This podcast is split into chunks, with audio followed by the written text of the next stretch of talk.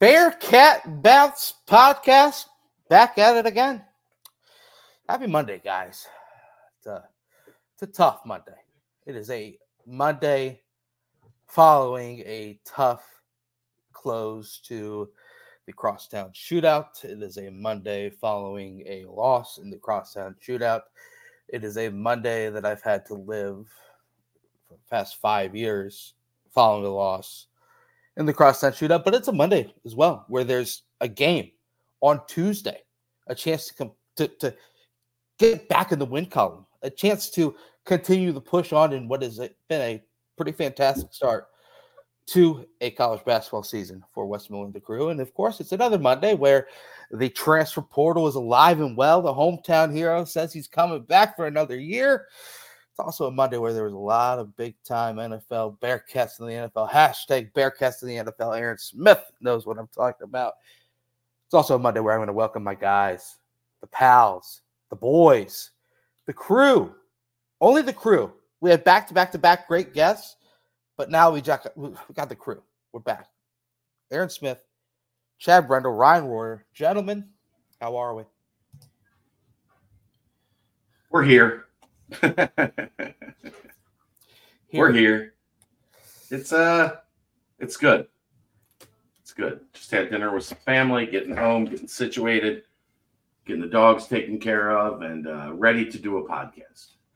There you go, man. That's that's that's all we can do these days, man. Just a good old podcast day. Chad, how was your viewing experience on Saturday? Where did you head to? I was here. Yeah. Um, it was funny. I uh, was being a little vociferous uh, watching the game, and you know, normally I'm either at the game or like for football games, we're at the Grail.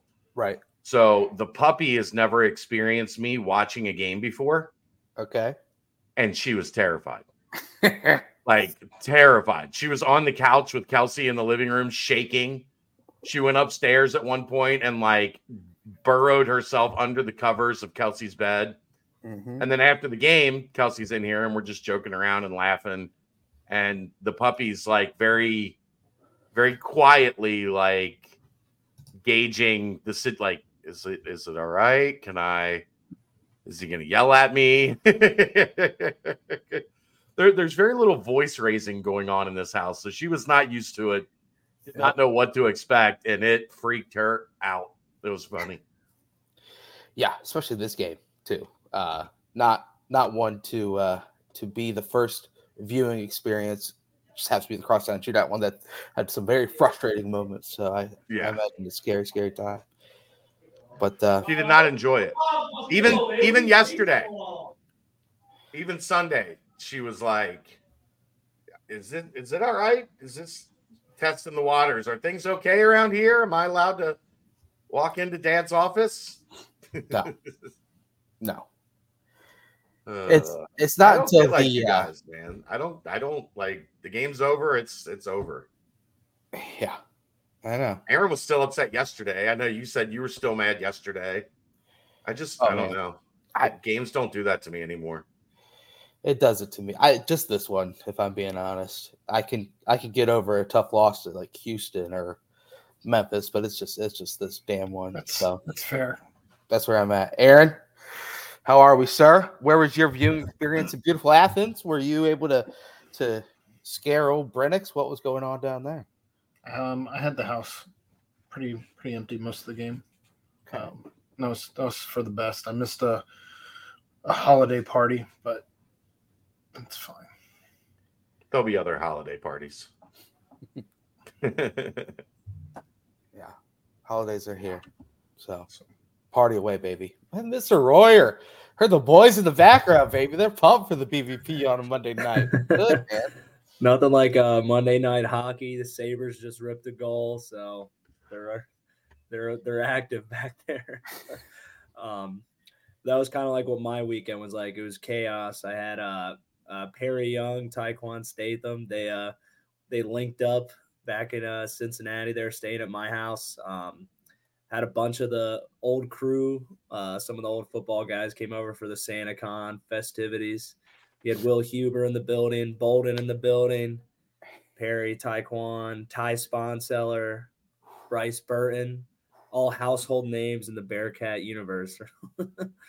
um, Damn. but then Saturday night, um, our boy Alec Pierce took the old Jefferson House roommates out to a, a nice dinner in OTR.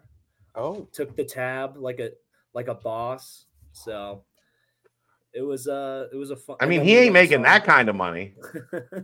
yeah, me and Bird on the me and Bird on the table eating all we can. I don't know how That's that's with why it was OTR and not rubies. Like y- y- I Right. mean, you notice it was OTR. It's fine. We went to Five on Vine. It was really good. Shout out Five on Vine. Great food, great service. Never Um, had it. What kind of what kind of grub? It's kind of like um, uh, it's not like a steakhouse, but it serves like steakhouse quality steak. Um, it kind of gives like an in between steakhouse and just kind of like nicer restaurant vibe. Okay. Um, it's good. I, it's it's newer too. Um, it's like right on right on Vine Street in the middle of OTR. Um, good good environment, good vibe to it. It's cool. I recommend it. Um, but then went to the game with uh, all all the Jefferson boys. We went to the game on Sunday. Got to see Alec and uh, the legend, Mr. and Mrs. Pierce, hey, the shout best out. parents. Hey, Uh, Mrs. Pierce is awesome. Greg, eh, Friend of the he's show. all right. He's all yeah, right. Greg, Greg, Greg, Greg's all right. He is. He could be cool sometimes, but sometimes I don't know. Um, yeah, it was it was a solid weekend. Besides that, uh, that game on Saturday, I was very shocked at the result. Didn't do much watching of it. I have to be honest, with all that chaos going on. We went straight from the the SantaCon straight to the dinner, and as you can imagine, what what kind of pre pre preparation a lot of us were doing. How about, get all- I'm about to say how how lit was that dinner? Turn it up a notch. it was you know we obviously we can't do anything crazy alec has a game the next day but right. um it was it was it was a, it was still a good time but the boys definitely had to had to shake off shake off some Oh, uh The you know. thrills of before. uh, So, uh, question though, did you wear your your Santa Con outfit to dinner? do you remember what I I showed you guys what I was wearing last week? Oh yeah, yeah, that, that thing was not going in the nice restaurant. Um, we had to do a change, it, and the whole you're getting rained on the whole time. You're soaking wet, and Yep. had to go home, hop in the Uber, change, shower, all that, and try to make it to dinner. And with a couple drinks in you, it makes it a little more difficult. Oh yeah. we made it. Boom, baby. There was no uh crosstown on in the background during SantaCon. I imagine. Well, I I little- could, dude. It it was a nightmare. Like I I didn't even. I went into Holy Grail, and I was like, all right, you are not getting a drink here. So then, what you can do is I've discovered you just go to this. They put in a little corner store down there, right by the Ruth Chris, and you can go buy like packs of beer. So I I just went and bought like a. 12 pack of Busch Light, just stood outside the gate, just chilled. but then I like walked away and that for five seconds and someone stole like the whole case. No, someone just walked away with it. So I was like, all right, whatever. it was probably Santa. Yeah, it was. Santa was Somebody out. somebody in a Santa suit stole Royer's. No, it had to have 14 been the beers. Grinch, man. It had to have been the Grinch. It might have been the I- Grinch. Ryan, I called I I called Jimmy that owns the Grail a couple weeks ago, and I was like, "Watch party for the shootout." He was like, "SantaCon." I was like, "Oh no, nope, not I, doing It that." was the worst I've ever seen it. I don't like what. Depends five depends years. on what you determine as the worst for them. Oh, it had to be a Probably high, the best they've ever seen it. Right. And it was raining too. The wet, maybe that's why, because people were probably packing Everybody's in. But inside. even before, Yeah, before it started raining, I was like, "Holy shit! I've never seen it like this." It was It fun was though. pretty warm out though. Yeah. Yesterday was not warm. I was uh, No. up in the 300s watching watching the Bengals Colts game, getting hailed on. So Oh, dude, that'll that was- that'll do it. I was trying to set a record for most beers drank in one game. That uh, it was it was cold, and you you, you- need to get that that blanket. What's that? What'd you get to? Man, well, counting the tailgate, we were we were counting. It was it was hitting hitting near twenty, by uh by last call. You're crazy, man. So it was fun though. Absolutely fun. Yeah. Yeah. I it, but I tell you what, man, it was after poor Saturday night. I, I I just get so angry and I turn into a mute and I just drove all the way to Indy just to turn right back around at 8 30 a.m. and, and head back to Cincy the next morning. But- Wait, why? oh dude, I He's was not smart. He had somewhere to sleep. I was just mad, man. I like I'm just I was just not in a good mood. You drove home? After after the Bearcat game on Saturday, yeah. Holy shit. That's what happens to me, man. I just if Just the vibes are out, off, I'm like, I'm out of here. You just gotta start screaming until you're you can't breathe and then And then you're then you'll probably feel a little better. right. Let out the demons. You don't have to get in the car, put the miles on there. Speaking of miles, hey, why don't you take us right into right Well, into the the- shout out? The second you put on more and more miles, I tell you what, I'm gonna have to call my boy Danco Joe over at Danco Transmission and Auto Care. Tell him I need I need that oil change. You know, tell him uh tell him Ted Kerr sent you. Tell him tell him Ryan Royer sent you. Tell him tell him Alec Pierce sent you. Which by the way, the, the, the Colts were laying into the return of Alec Pierce. They they posted first a, a tweet with his his picture on it, and then they had him with the walk in. They said the return. It's like, oh wow, they're they're really laying all in on this. So, and and, the boy was looking good in his little uh, pregame dapper outfit. I tell you what, but um, yeah, if you uh, put the miles on, you're gonna need an oil change. You can get you know ten dollars off that, or if, if you need a whole whole fixing on the car, you get ten percent off that. So, uh, shouts to Danco Joe, Danco Transmission Auto Care. Um, well, enough filler. Um, I wish we could just do filler, filler, filler until uh, we we sign off. But without further ado, 84-79 final score. Fifth straight loss in the crosstown shootout. A uh, cold, cold shooting performance, especially in the first half. We did have the the Jizzle James game, kind of. Uh, definitely the Jizzle James half. Uh, it's just a rough sort of you know night. It just was one of those where it just felt like okay, oh, and now Olivari's going to go off and, and hit threes. Oh, and now McKnight's going to hit a three to just kind of shut the door completely. It just felt like it was just a yet another cross crosstown shootout. This is how it goes, but I don't know. It's uh it's rough to talk about, but let's uh let, let's break it down. Two days past, uh Chad and Aaron, you guys had a little nightcap about it, re you know, breaking down this, this immediate sad reactions. Uh Royer was at SantaCon, so let's uh let's kick it back over to you, Chad. You're the, the most glaring thing two days removed now that you're able to, you know, digest what happened on uh, Saturday night. They didn't play well enough. I mean, th- there there were stretches. It just wasn't extended. Like there were stretches where they looked really good, but there were too many. You know, like we talked about on Saturday night. Like the thing for me is, you know, one, if you continue, and how many years have we talked about this? If you continue to play, you know, most of the game down six, eight points or whatever, you're gonna you're, you're gonna struggle to win the game. It was 16 to 8 before the second media timeout. What what did we talk about? Eight X every year is up eight to 10 points by the second media timeout. And they were again this year. And then you come out of that second media timeout. Um, you get the the only bucket of the game from Simas, a layup by Jizzle, a three by Jizzle, and all of a sudden it's 18 17. Okay. Like you stabilized, you erased that deficit. Now let's go. Mhm. Boom. Next thing you know, you're down eight. It, was it was 18 to 17 with 10 10 left in the half. It was 25 to 17 with 726 left in the half. And it pretty much, I mean, they got it back to three at one point. Jizzle again uh, kind of carried the load, got it back to three, and then they went into halftime down eight. So you spent the entire, almost the entirety of the first half down eight points. You come out in the second half. Okay. Layup by Newman, layup by Day three by Victor, layup by Newman, layup by Day It's 40 to 38. Lakhin catches an alley oop, 40 to 40. You take the lead. Odie gets the dunk. You go up 43 to 40 with 15:41 remaining in the in the second half.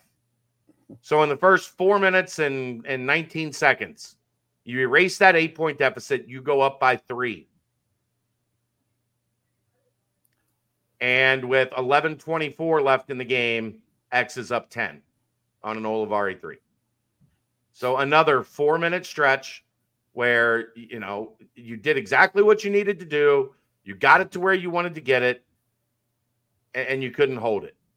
And then Newman hits a three, Vic hits a jumper, it's down to five. Boom, and another minute and a half, it's back up to eight. And it just kind of, you know, they they got their biggest lead with 746 to go, uh, or 627 to go. They go up by 12. Mhm. Get it back to four and then next thing you know, it, everything just kind of goes to hell. You, you know, you get the Newman gets the uh, the two free throws to cut it to four with 201 to go, and that's when McKnight hits the three. Um, Cincinnati tried to. There's been a lot of talk about this possession uh, on the board. Defensively, they they go for the trap, and because they go for the trap, Vic ended up on McKnight. I thought, and I'll be curious to I generally don't call people after losses to ask about semantics because Yeah. they don't want to talk to you. Um, but I thought there was a point Vic could have switched back. Um, the ball had kind of stopped at the top of the key, and things had kind of reset for a 2nd Mhm. And I don't. I think it might have been Newman, but but there was a chance for them to to switch back. quickly trade off and get Vic, Vic back on a big and Newman on a wing, and they didn't. They, I mean, it was like a you got like two seconds to recognize something Right. like that. Right. Um, and I, I, for whatever reason, it felt like they didn't see it. And then, you know, Dayvion McKnight, who's made two threes all year, makes his second of the game. And it just, but this is what happens when you continue to find yourself down eight, nine, ten points. Yeah. Is that you're always scratching and clawing and you're never in that that driver's seat. And it's it's been happening in the shootout. Like if you want to really get into the nuts and bolts of why Cincinnati has failed to win the shootout, it's kind of the, the football conversation that we had. There were very few, there have been very few minutes over these last five games where Cincinnati's been playing with a lead, much less a six, seven, eight point lead. Right. They haven't been playing with a one point lead in Yeah. any of these games. And it's just not a sustainable way to play basketball. Like, that's where you're going to kill yourself. It's every time. Bring it back. Whoop. Next thing you know, three minute stretch, the lead's back to eight. Work, work, work, work, work to get it back. Zoop, three minute stretch, the lead's back to eight. It, it just, you have to, you until they figure out a way to not be down by a touchdown at the second media timeout, they're going to be in trouble and they're going to struggle to win this game.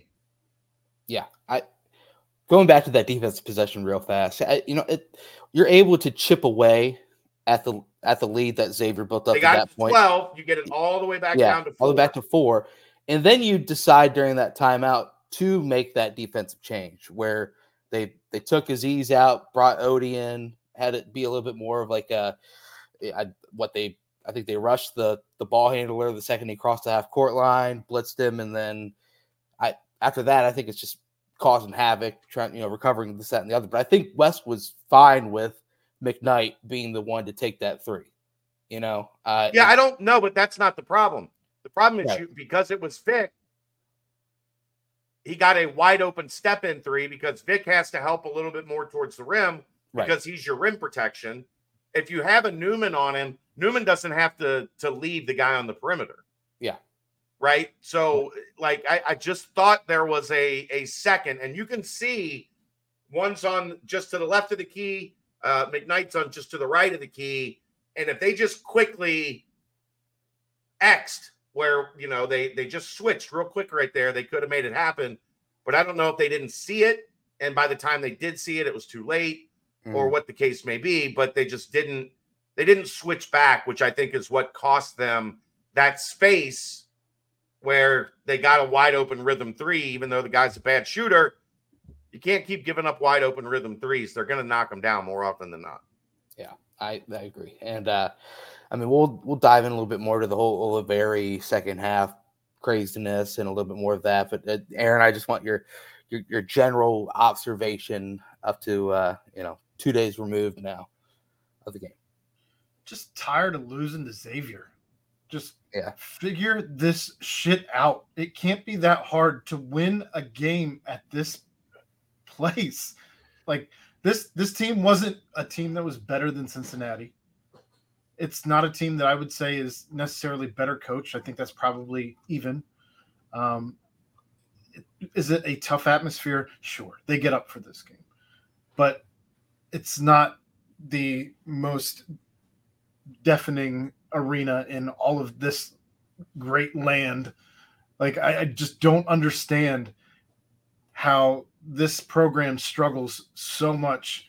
And I know people are calling for just take it off the schedule. They're not. It's not even a rivalry. What are you talking about? Stop. Um, I don't know. I'm just figure out how to win. Have it be to where it's a coin flip of a game. And right now, I just I don't don't have that sentiment that it's a coin flip game, and I, I don't feel like, for whatever reason, this this team is never prepared enough to win at the Cintas Center. Yeah, I I mean that's that's probably one of the frustrating parts is just you know like Wes mentioned there hasn't been an undefeated team since 1976, and but I think everyone out there would would happily trade a win at Cintas and maybe take that loss at Howard. Looking back at it, but still, it's it's just the whole matter of the fact is that this is it's a big game. It's it's something that you know the local media and and local everything puts a lot of high you know eyesight on, a lot of stress yeah. on it. Um, and yeah, but you know you listen to Wes in the post game, and it's I, I I don't think for once he ever took the game lightly. I don't think he ever takes the the rivalry lightly. Um, I think he's he was genuinely frustrated. Hey Jimmy, uh, the FBI investigated Sean Miller until he has completely scrubbed himself with the FBI, which will be never. You're kidding yourself. If I will believe that he's on par with somebody who's stayed clean, get out of here. Yeah. Um, but yeah, it's uh, it's it's tough, man. Um, I really don't like losing, especially to them. But I, like like Chad said, it's kind of the uh, the same way. What's this? X Wolfie nine XX. So the players are too up for the game and put too much pressure on themselves. I think the minute that things like start to go wrong, I do like. I, I was talking to a basketball friend today who watched the game and said you know, in the first six to eight minutes, like they were just they were taking shots that were not in the normal rhythm of the offense. That tells me guys are pressing. Guys are trying to do too much. They're like, if it's not a shot you've taken in practice, it's not a shot like at that point of the offense, it's not a shot you should take in the games. Yeah. Um, so I do think there is some of that early in the games where they let the atmosphere and the pressure um kind of get in their head a little bit. And then that causes bad shots or shots that aren't um, super high percentage. Or uh, like one of the other things that always happens too, like if you're taking shots out of the rhythm of your offense, then you don't generally have your offensive rebounding in place. Like guys aren't expecting a shot to go up because it's not a place you generally see a shot in the offense. So then guys aren't ready to uh, anticipate that shot. So I do think there's some of that where once things start to go even a little bit wrong and you get down four or, or you get down six or you, you know you, you, the realization that like these guys are playing their ass off like we have to we have to ramp up to their uh intensity level or we have to match their intensity level right um i think that's part of it i also think the other thing that um,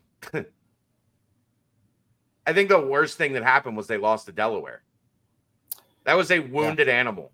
Like th- they were aggressive, aggressive from the opening tip, and I, I wonder if that's how they are if they don't lose that that Delaware game because you know Sean Miller had their full undivided attention uh, in the the four days leading up to the game, and they played like it. They played like a team that was desperate, and that can make a difference.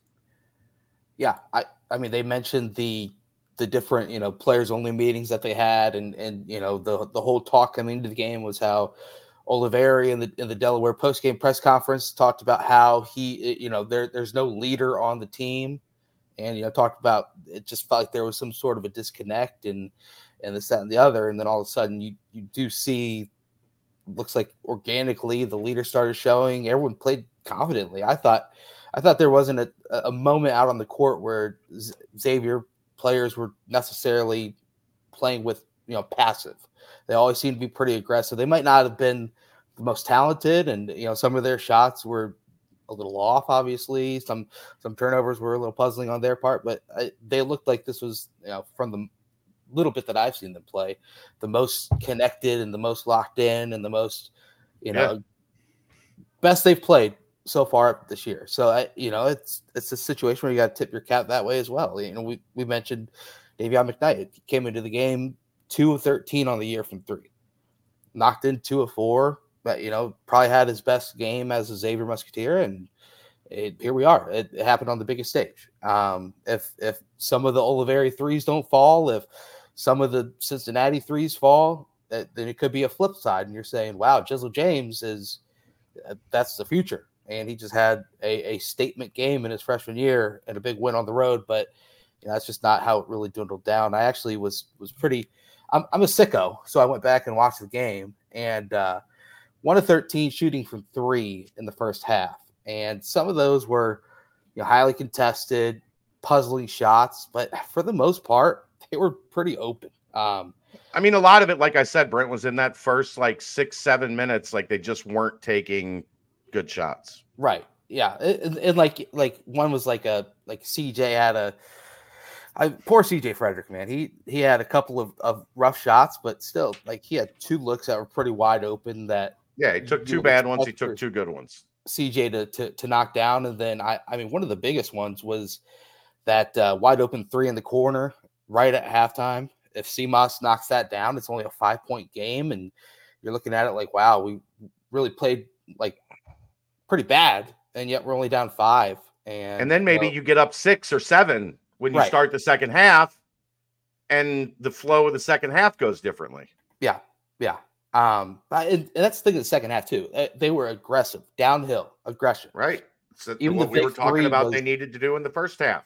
Yeah, it, it, the big three was was in the in the motion of the offense. It was you know step in, knockdown. It was a good look. This, that, and the other. And then all of a sudden they get up that that 43 41 at, at, at one point i think xavier hit a free throw or maybe it was 43 42 and then back to back ill-advised three-point shots uh, dan skillings and then and vic vic Lakhin on back-to-back possessions early in the shot clock. That was the main thing i started to see in the second half was some some tough decisions made early in the shot clock in the second half down the stretch. I think Day Day had a couple of, uh, of turnovers that happened, you know, before even 25 seconds left on the shot clock. It, it seemed like, you know, they, they mentioned they're going to play faster now that they have Aziz. At, at, certain moments, though, I don't think you really have to go that helter skelter. If you're seeing that you can, in in the pace of a 30 second shot clock, you you have the ability to break down the Xavier defense in the half court, get downhill, and find buckets at the rim. I think at times they played a little sped up in the second half. That might, you know, tie into the fact that it is the first really ruckus, you know, road game. The first time that this team has really faced adversity. Yes, the Howard game is what it was, but they're facing adversity on a different level in this one. So, you know, it's it got to take a step back and say, you know what, it is a learning experience because the Big 12 is right around the corner, and I'm, even this Saturday is now takes a whole, on a whole new level of importance. But there's it, it's hard not to look at the team and see the talent that is currently assembled on it. And well, it, here's another thing we're not talking about. Uh, UC's up 45 44. Um, they get a block. Uh, Jizzle blocks Dayvion McKnight. Um, the ball goes out of bounds. They get a three from Olivari.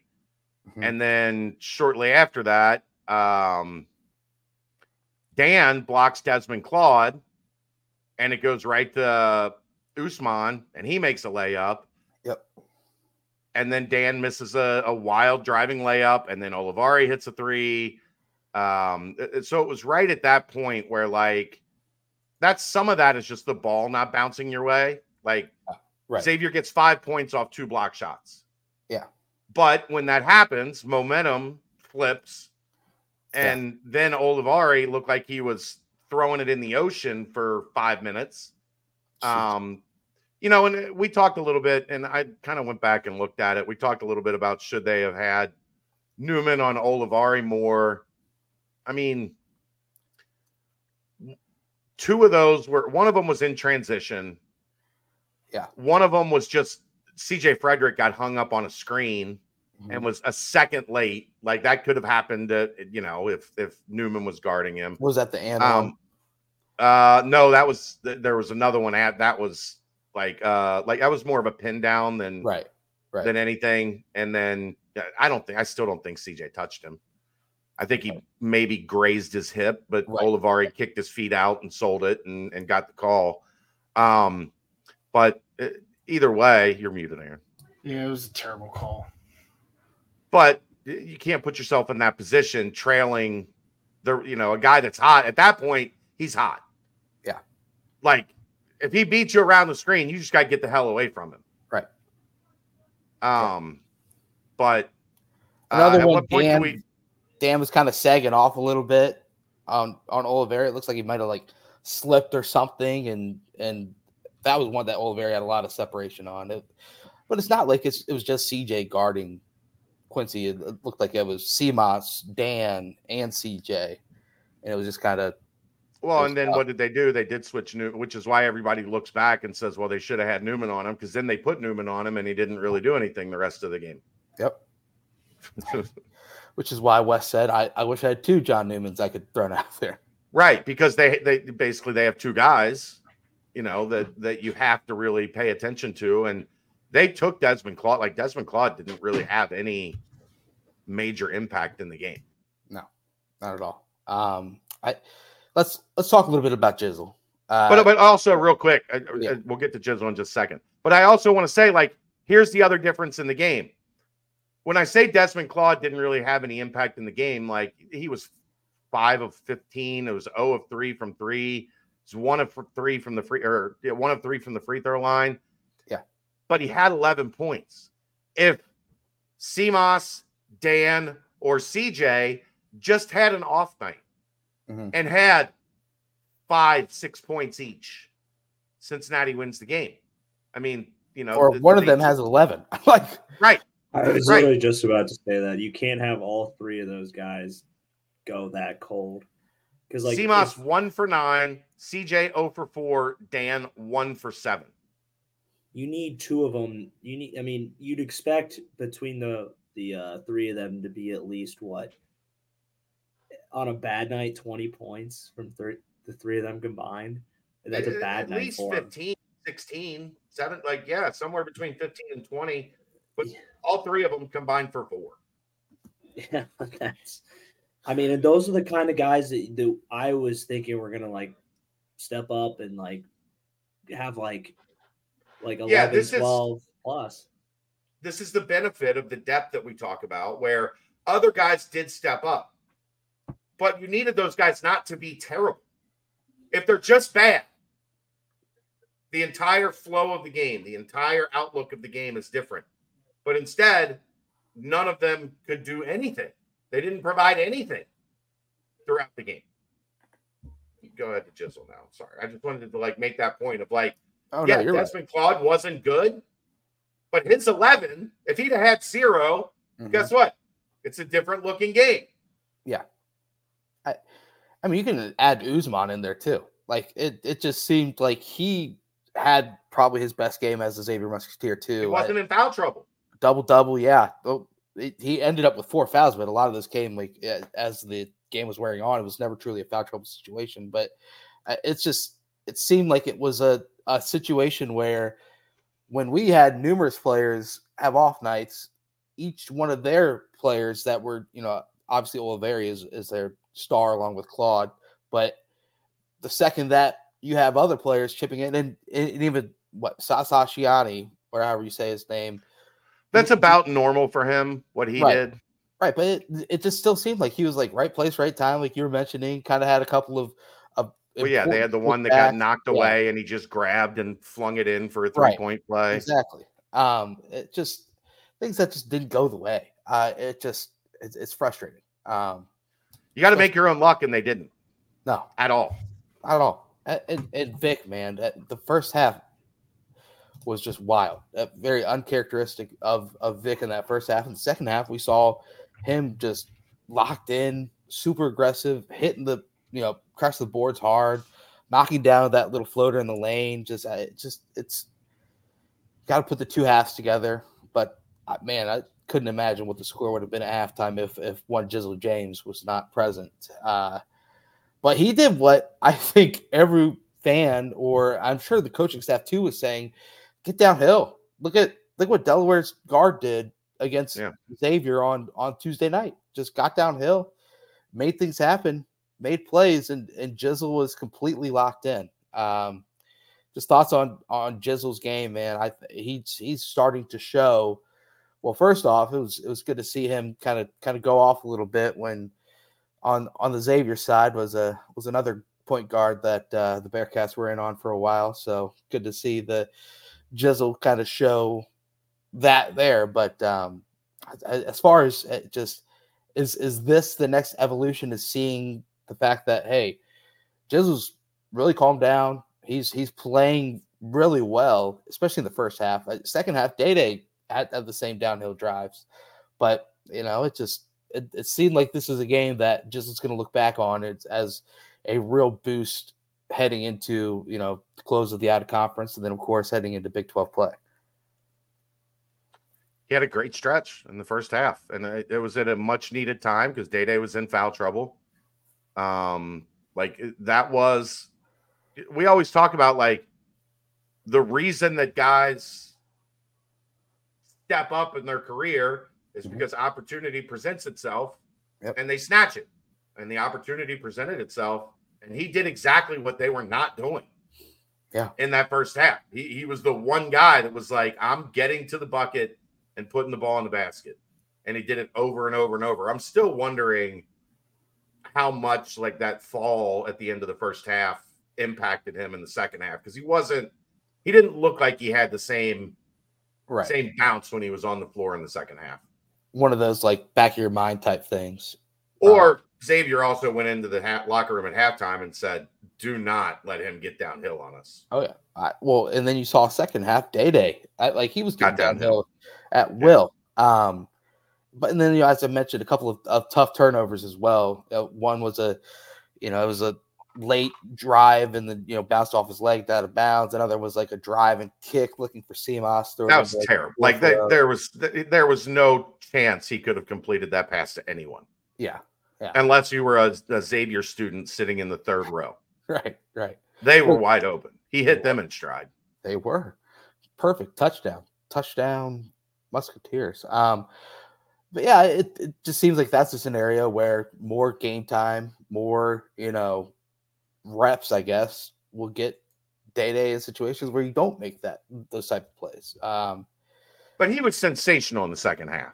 oh yeah, he, was oh, really great. good. He was great. Yeah, It- his his ability to get blow by the defender, but and then like kind of get a layup in before the defense is able to help is it's it's next level. Like he he Yeah. is he knows how to put the English on and get it up on the glass quick. It it's it's very impressive to see when he gets downhill like that. Um, I don't know. I what are you guys' thoughts on on? It seemed like they they shot a lot more mid range jumpers in this game, where you know I Jizzle hit hit a couple, um, Day Day hit one or two maybe, but it seems like it's, it's a shot that they didn't really haven't really been settling on. Jizzle a little bit more um, than than others, but it seemed like like maybe it's just a game scenario where you know the defense is kind of giving them those and they give the open looks. But I, I my least favorite shot is that one or two steps inside the three point line, and that's kind of some of the shots that uh, Cincinnati took out took throughout the game. But who knows? Maybe that was just what X was giving them, and uh, they had to take it from there. Who knows? I'd have to see a shot chart. I don't I don't recall too many of those Yeah, long, long twos. Oh, it, it, it's not like our boy Troy Caupain. Uh, that was uh, it seemed like that was He his loved favorite long. cut for a while. David David DeJulius, love long twos. Oh yeah, oh yeah, loved them. But uh, yeah, it just was Maybe that's where my brain is, Brent. I've seen Yeah. so many. Te- I've seen this team take a lot of long twos. I did not Right. see a lot of long twos uh, Saturday. Um, Aaron Jizzle, thoughts, man. He's he's looked like buy stock now. Future is now. I've I've made my thoughts pretty well known. So, um, if you want to hear some of that, you can go back and listen to uh, Me the yell at Aaron. the nightcap, because God forbid anybody disagrees with Chad. But Aaron, okay, you really want to do this, dude? Let's look at the first four minutes of the second half. Who was the not- catalyst on not- why Cincinnati? I'm not doing lead? this. I'm not doing this. No, I you want to take a shot? just- fuck you. You want to take a shot? Then let's do on, it. man. Settle down. Come on. You want to take a shot? Let's do it. Who was the best player in the first five just- minutes of the second saying- half when they just took the lead? Just saying Answer nobody. question. Just saying nobody Answer can disagree with Chad. So Answer the question. Who was the best Just player for. Cincinnati in the start I'm of the second half again. when they took the lead? I'm not doing this again. Anyway, Okay, then uh, don't so- take a so shot. My, my thoughts are pretty well known. It was Day Day Thomas, the best player at the start of the second half. Well, the best player from the first half didn't get to really play in the second half. So The well, he did. He played eight minutes. He scored two Mm, not points. enough. So, do you guys think that we'll start to see the evolution of them both on the court at the same time? Um, so I think that is going to be dependent on if Day Day can pick up playing the two quickly. Yeah. Uh, I don't think you want to teach Jizzle another position Right. as he's just now like Yeah. starting to vibe and really feel good in the point guard role. I don't know that you want to force, okay, now we're gonna because that that is an entirely different spot Yeah. when you're playing off the ball. Um, if that is something Day Day looks good at, looks comfortable with in practice, then yeah, I think you you give it a look. Like eh, you're gonna lose some shooting, but guess what? They were like three of twenty uh, until the final thirty seconds. So I- sacrifice some shooting and attack. Would you have to have CJ on on at the three, the wing with that lineup? Because because yeah, you're going to be pretty congested if if they they see okay, well, Day Day, Jizzle, Dan, seem probably don't want to have Simas out there because he'll have to be the primary ball handler to spell one of the two of them. Yeah, when I look, I don't think run. it's something you're going to want to do for extended 18 minutes time, a game. Right. Like like six, eight minutes a game. You you give it a look. Four minute, like a two minute, three minute stretch in each half. You give it a look, and then that does allow you to kind of get their minute counts up a little bit. Mhm. Um, so I think it's something you have to like like experiment with in practice and see what it looks like. Uh, because I do think, I mean, they would be they would be a load to try to stop uh, if they're both being aggressive.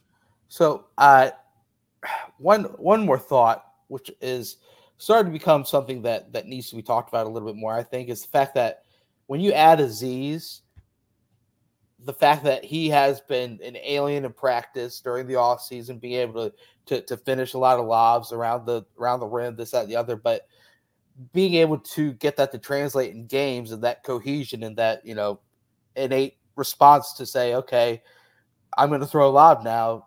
Aziz, a lob is coming because it seemed like a, a couple of times, you know, uh, Aziz wasn't sure if like I remember one particular CJ kind of threw up a lob to Aziz. I think Aziz was thinking he was going to throw up a floater.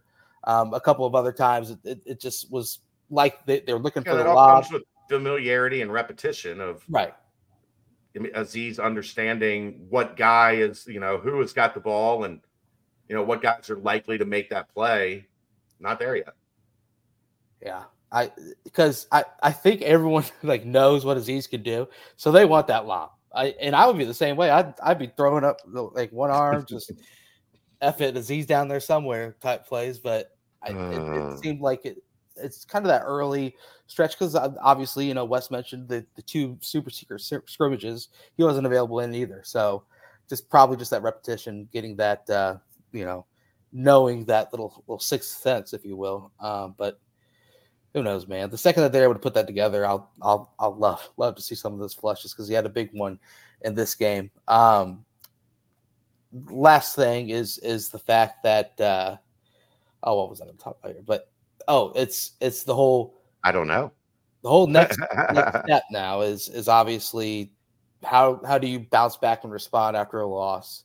Um, well, let's talk about Skillings first, real fast. Oof. Do we have to? Yeah, man. I it, it I don't want to.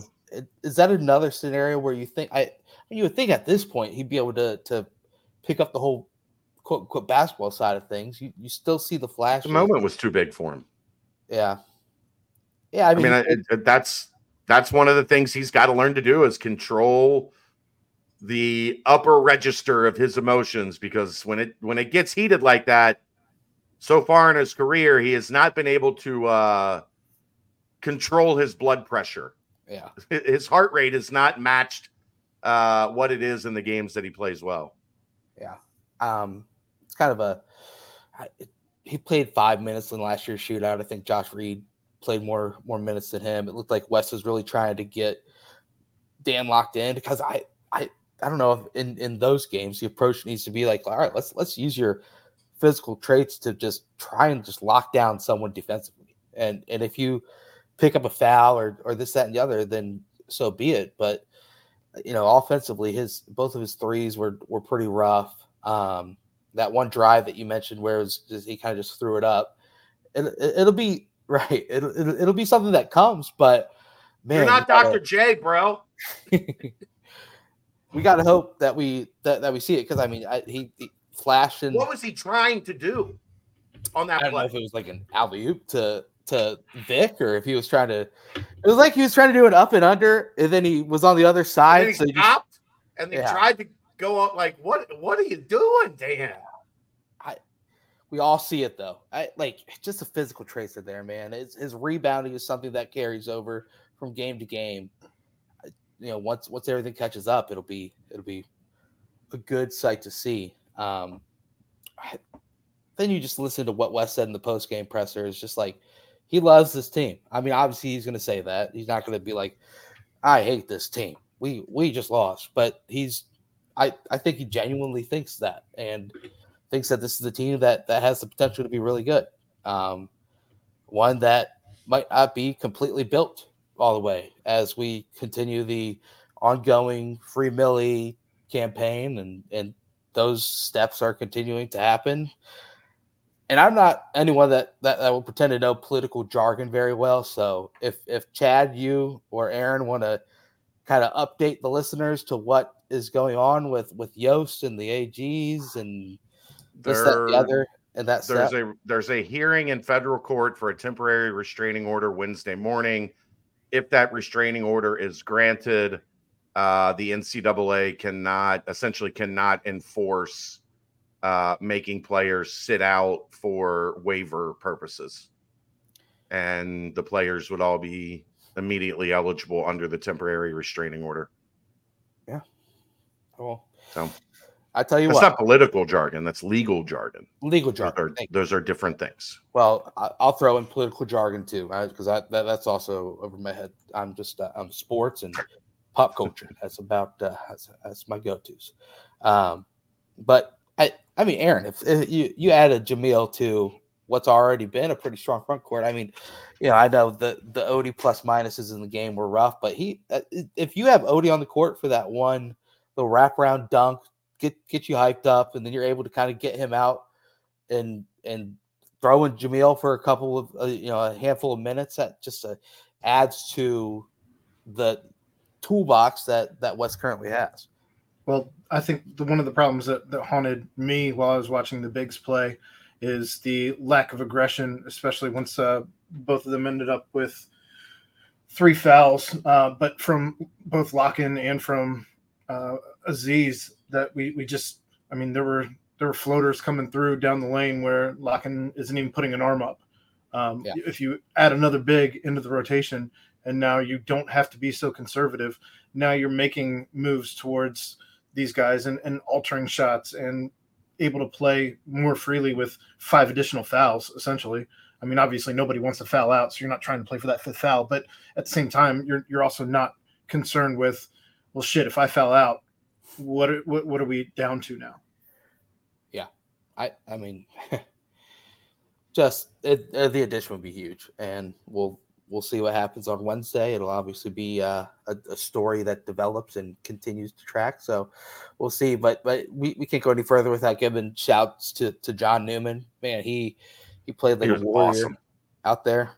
Um, that was a you know Wes said probably one of his better games as a Bearcat, if not his best. Uh, man, Newman, gotta love it, man. He uh, he's he's my surprise up to this point. There's no doubt about that. You know, obviously. Praised him, but he's he's going above and beyond, and he he, he looks very very very strong out there and going to continue to be good. Um, Olivari is the highest rated offensive rating over the past two weeks, so that's a that's a buzz saw that the uh, the Bearcats ran into on on uh, Saturday night, and whenever you see someone get hot like that, it's that as Chad you were mentioning, it just amps up the urgency to not make mistakes yourself. And when you're in that situation for the first time, and you need to be kind of perfect down the stretch, once once one thing goes awry, then uh, that's when the loss happens. And and sadly, that is that is what happened. Um, anything more on this game? I I mean, I just I hate it. I mean, look, give them credit. They continued to put themselves in position to win the game, but Xavier made the plays to stretch it back out every time. Yep. Like that's that's what the team that wins generally does is they withstand that late charge from the other team. Cincinnati got it from 12 to 4 and could never get it closer than 4 because X had guys that that made the plays necessary to win the game. Yeah. I agree. Uh, seven undefeated teams picked up their first loss this week, this uh, past week.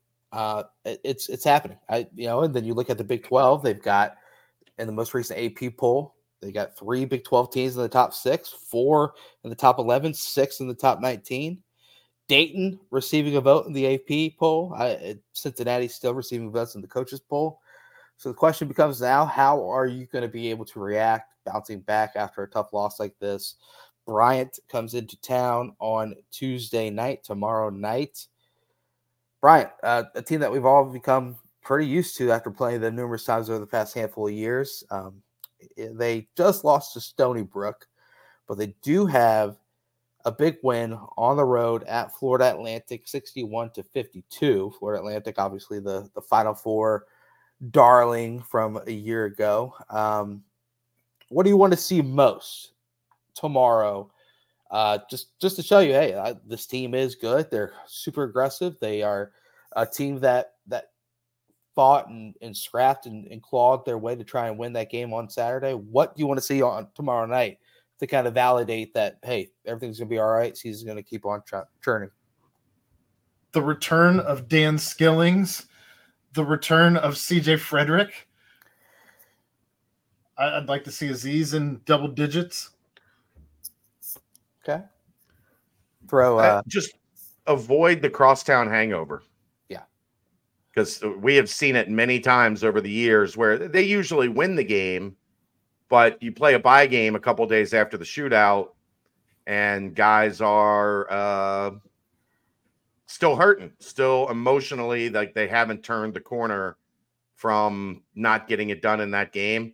Uh, you know, Bryant is is not good, but they've shown the ability to jump up and get somebody, like you mentioned, uh, with their win over FAU.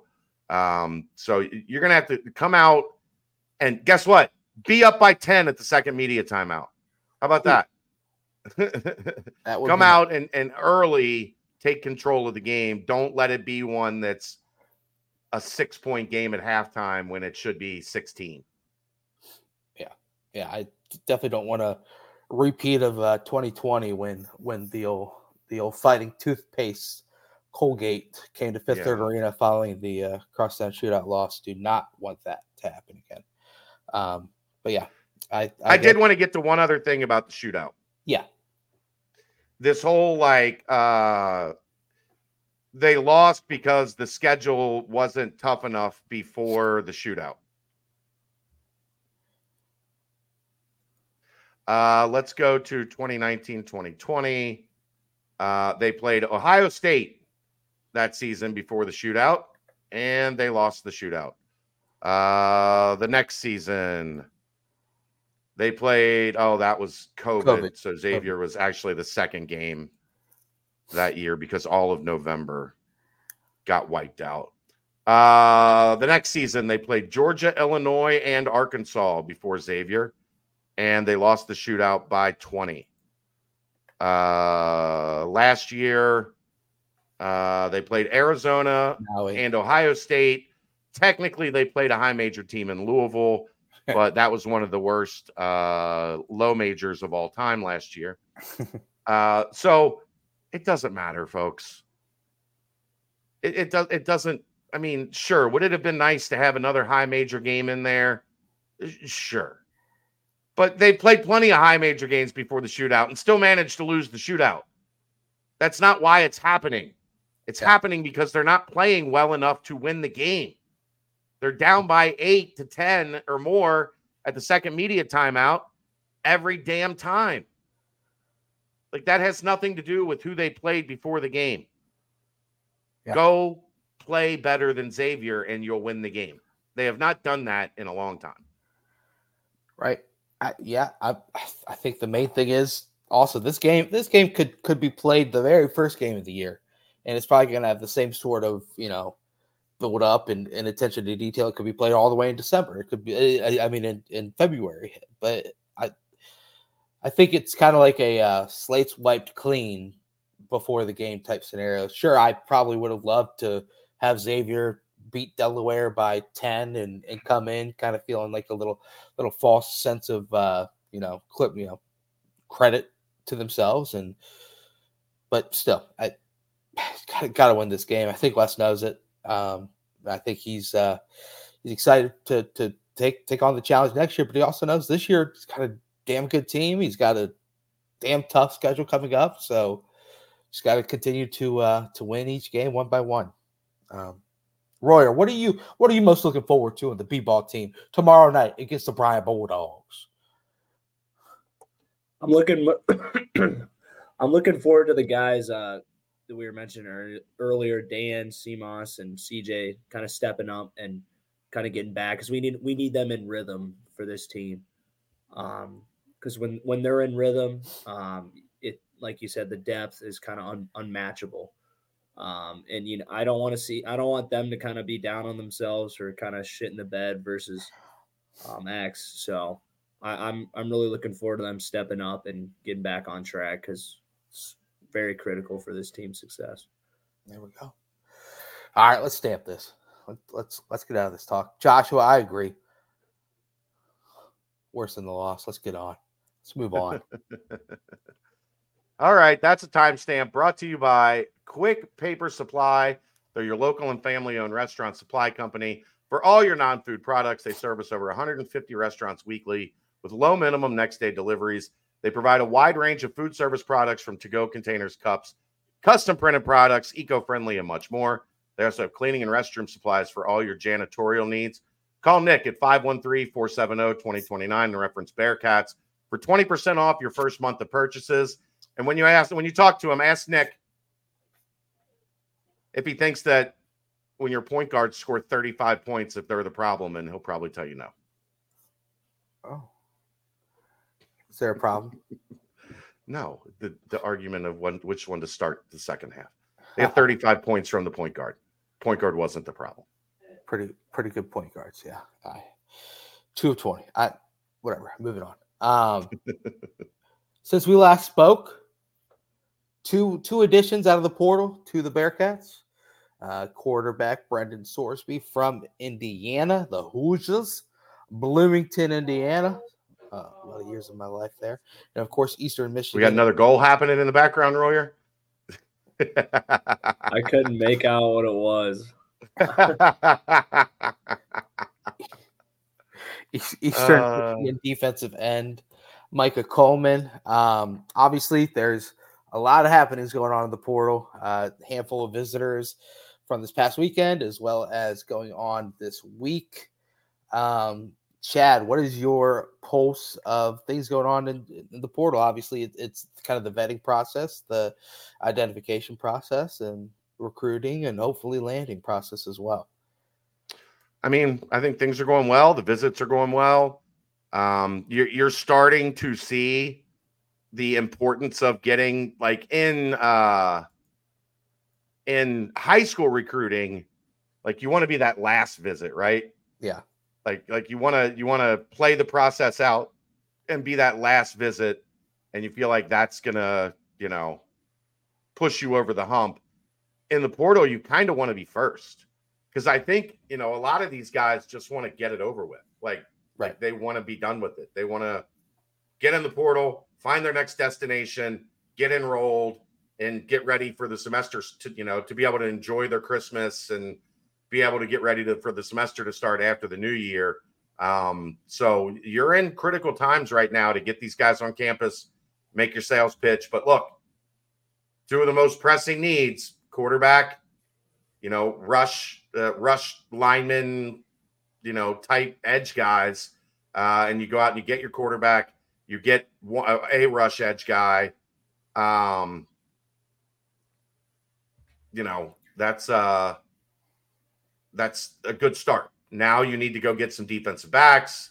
Uh, I think that right now is is probably priority one, and uh, potentially you know get that number two wide receiver to go next to Xzavier Henderson. Uh, Royer, quarterback position.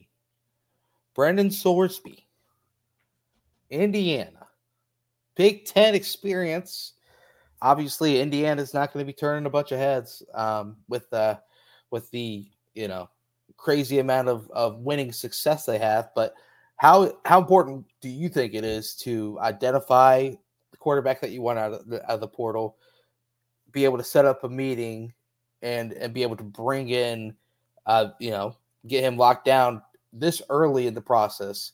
Uh, because obviously it's it's good to get that locked down as as quickly as possible. Your your thoughts on on Sorsby and the whole scenario now at quarterback for the Bearcats?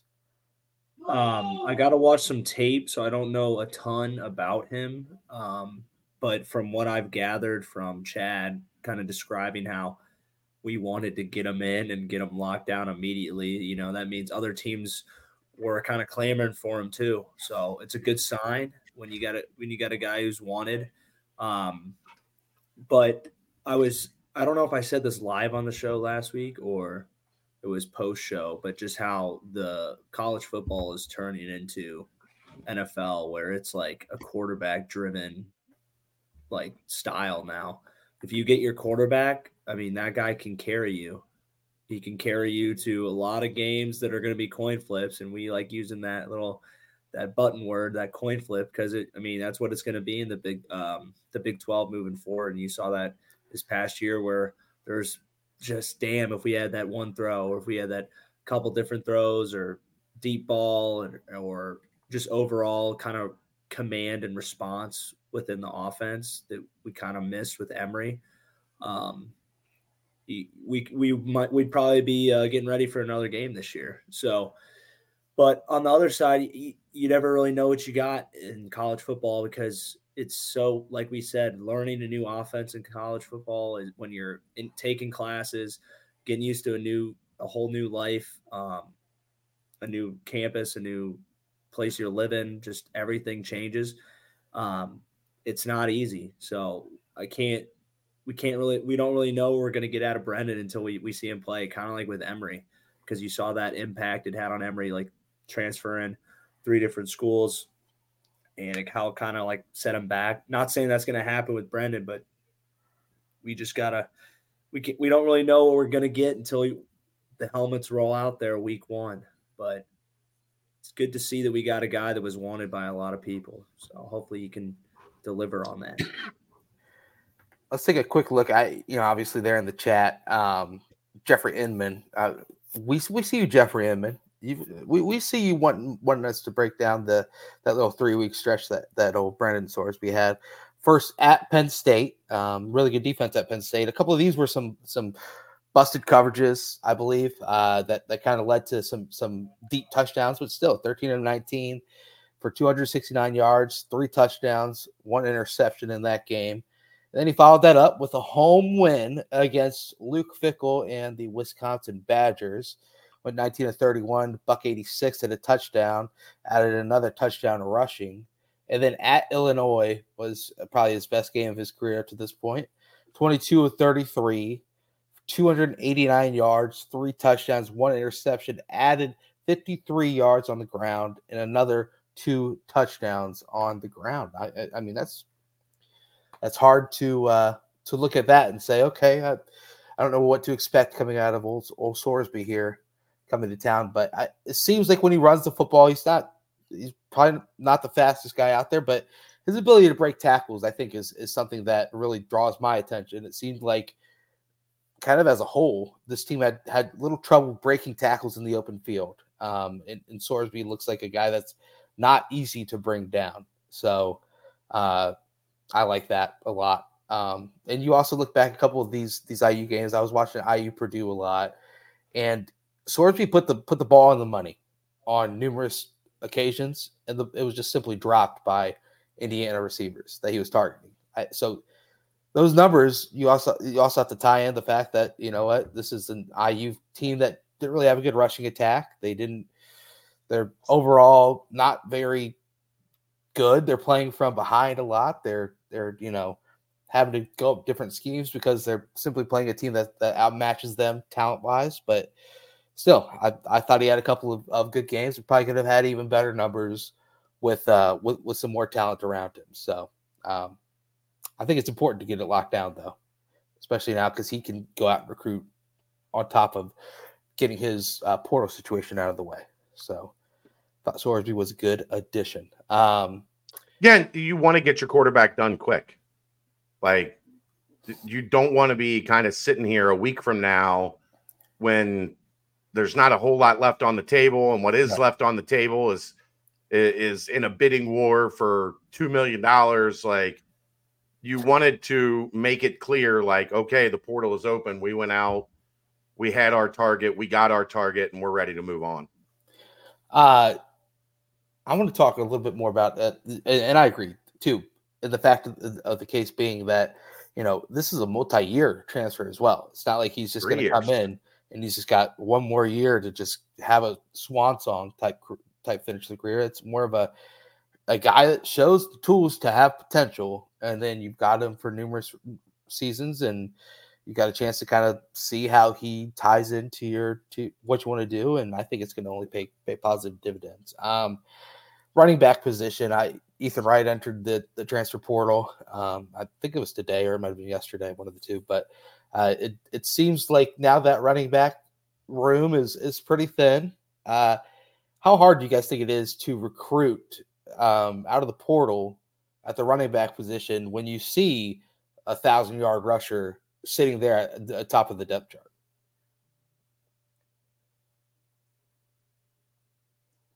It's very hard. I mean, if you have these the guys that are hitting the portal, they're they're entering it because they're like, hey, like I want to go get my shot to prove something. and or guys that are like, I only have like two years left, so I, I got to win a job and have two solid years if I want to go play in the NFL. Um, and you're not gonna you're not gonna attract those guys really. You're not gonna attract the one year guys. They're like, hey, I need to go. I want to go play at like either a bigger school and get better tape. And it's kind of hard to like bet on that when you're like the number two. You're gonna be the clear number two. Um, even if you ball out and you're like a the good news is number two here is still going to get a lot of opportunities. That's the good news. Yeah, but it won't they run, like they're going to run the ball a lot. Yeah, yeah. I just it's just hard. You know, I wouldn't. I wouldn't. Myles that. Montgomery didn't stay because he was going to be one B. Like, yeah. yeah.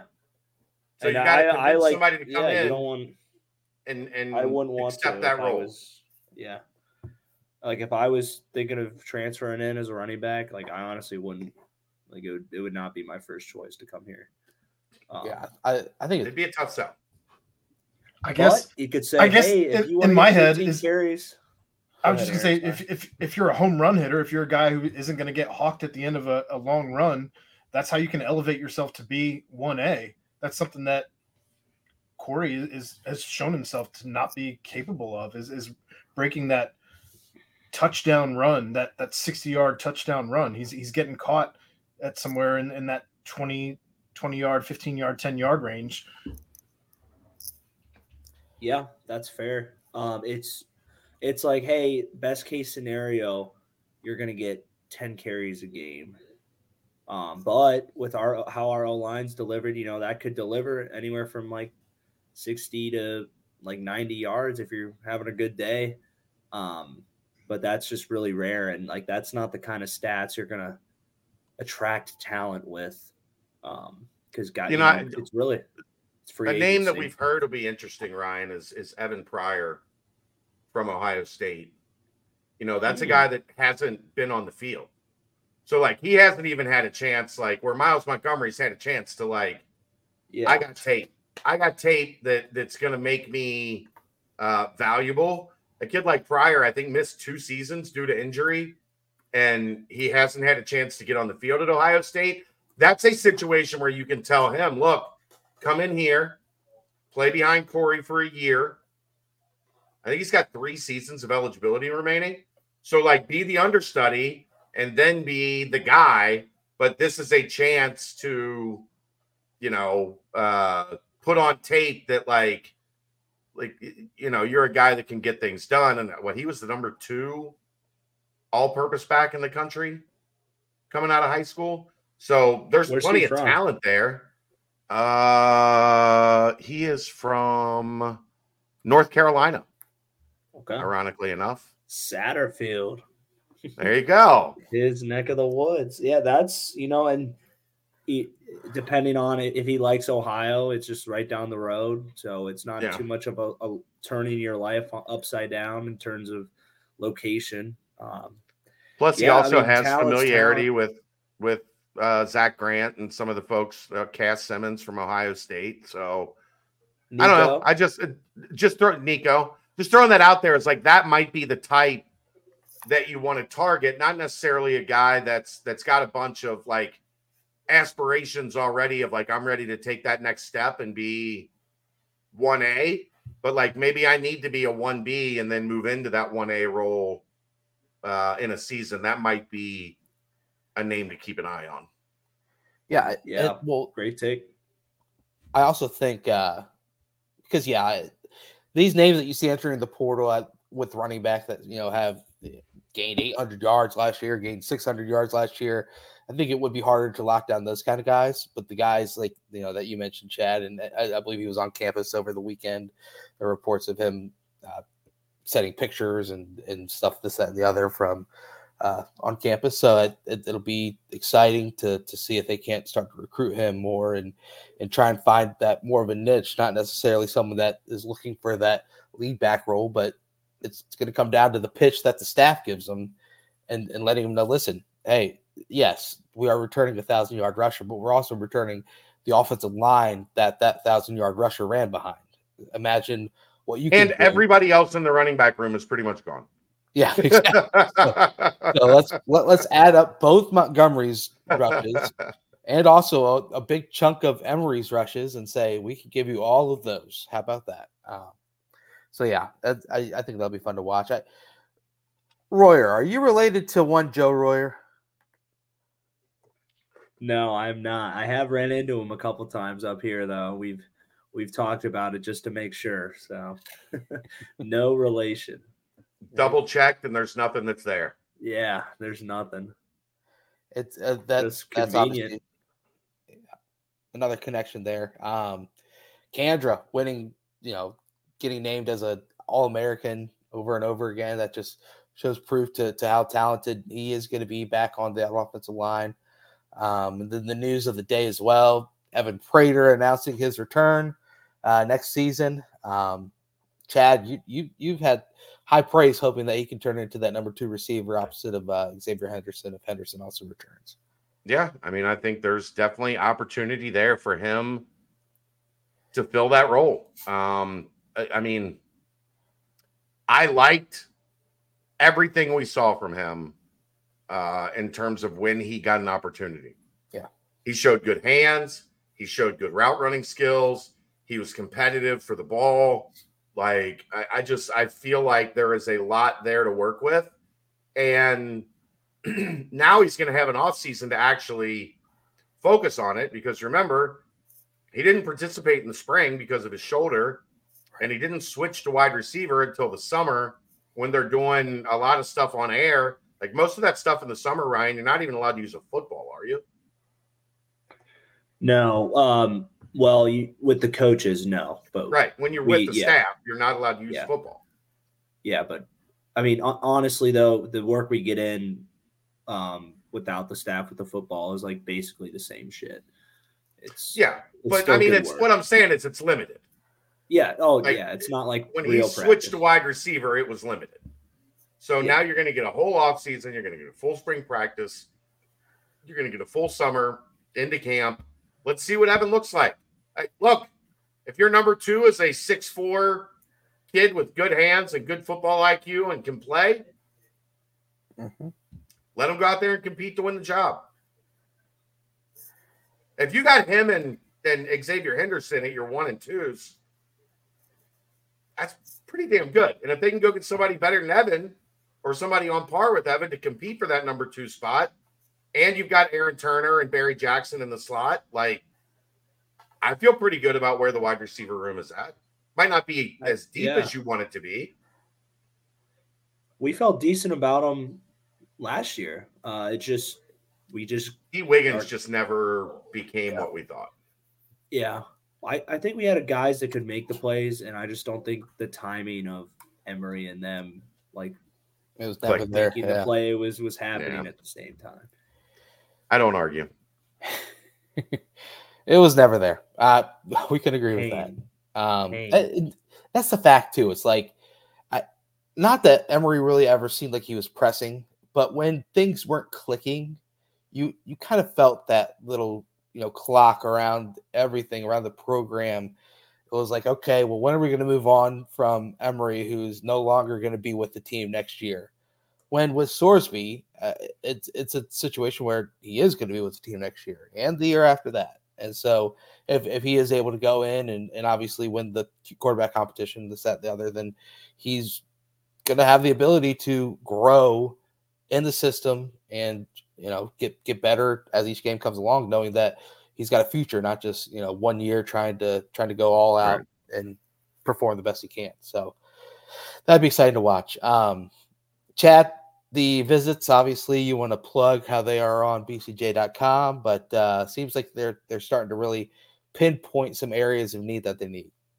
Well, the, I mean, the areas of need that don't need any pinpointing. We all know what they are. Right. Uh, they're getting guys at those areas to visit, and Keegan's been doing a great job uh, keeping you updated in the uh, portal visit to thread. And then today they had a uh, local blitz Yep. where they hit up 50 plus high schools in greater Cincinnati. Uh, the staff was out just kind of doing their their check-ins and uh, an interesting time to do it because coaches really aren't on the road doing high school stuff right now. They're all working on portal and portal visits and or uh, get ready for a bowl game. yeah, Cincinnati took it in. Well, they're still working on portal more than they're working on a bowl game. I Right, guarantee right. that. Well, Uh, Cincinnati took a full day to kind of love up all the high school coaches. So a lot of people been asking for that. There you go. there you go.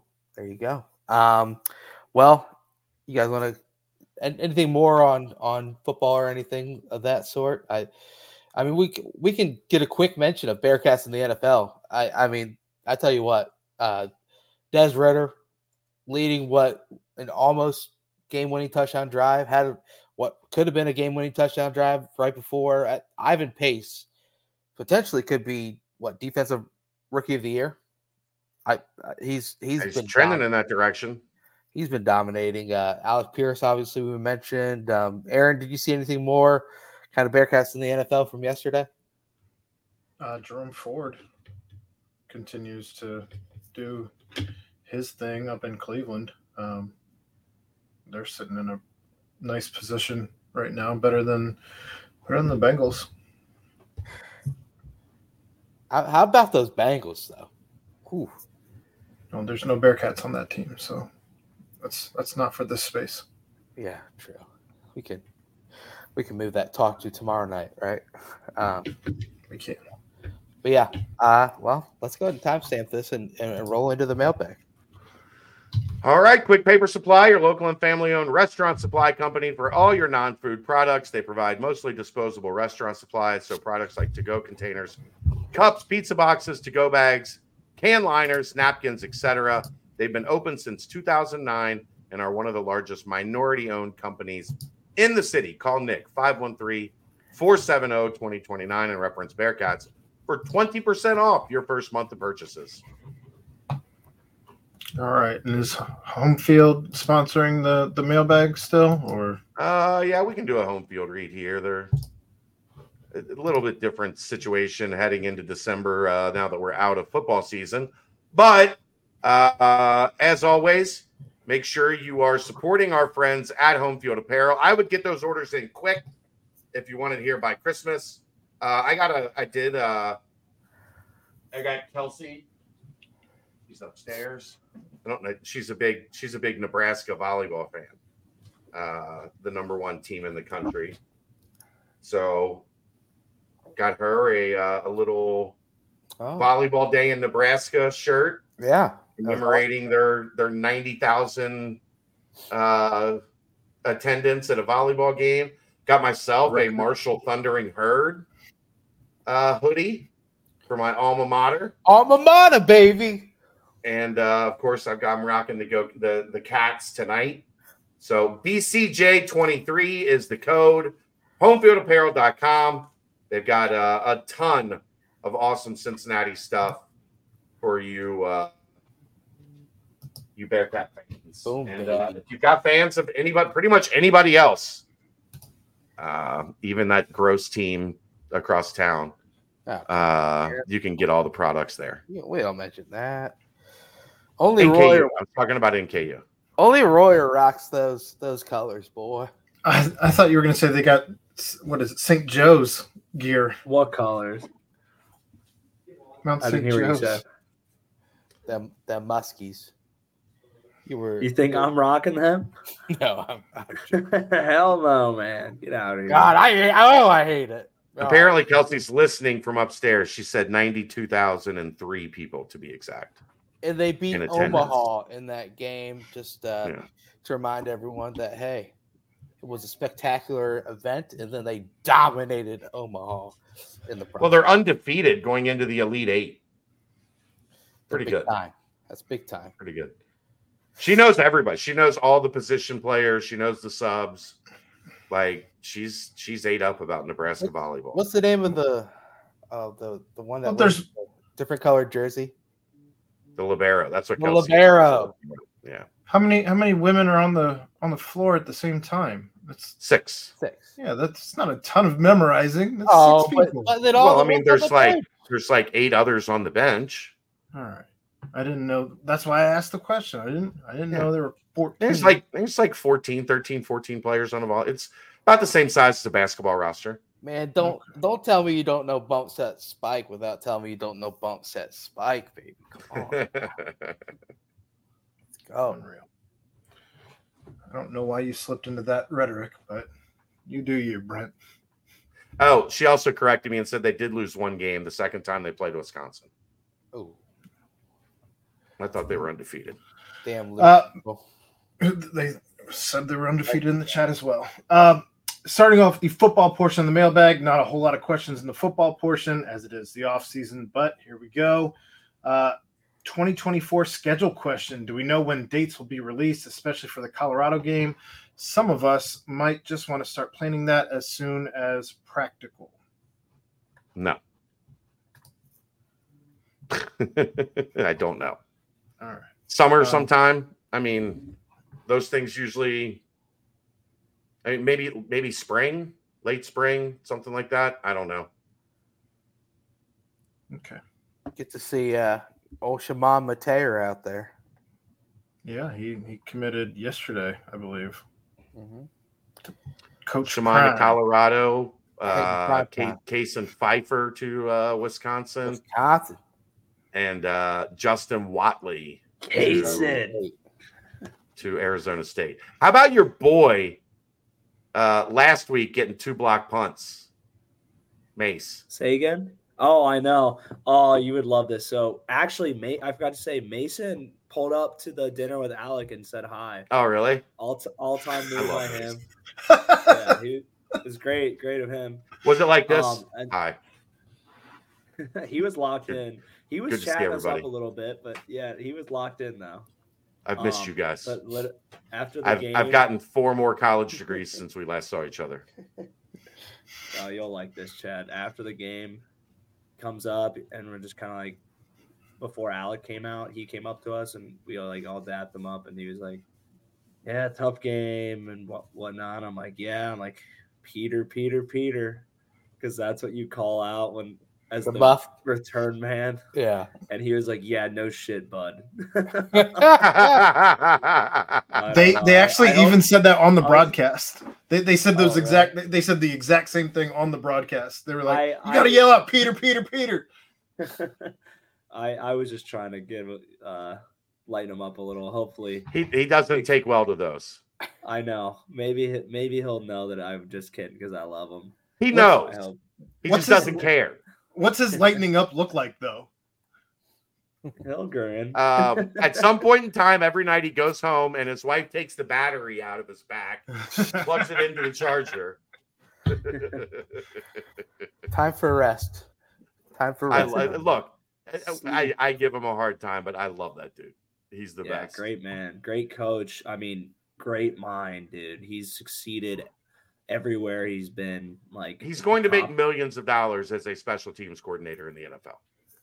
Yeah, I mean, dude, that punt thing. Uh, they there was a team that did that versus us. Like, I think it was either our fourth or fifth year, and he was like, "Oh shit, we gotta use that." The next thing you know, he's using it for his, um, whoever that was last week, the Titans. Yeah, the Yeah, Titans. yeah, I think it was Titans. Yeah. Yeah. Yeah, I was like, I know that shit. Oh yeah, Dude, Yeah, they didn't just block that it. one punt. They like devoured guy. it. they, they dominated. Yeah, I was like, whoa.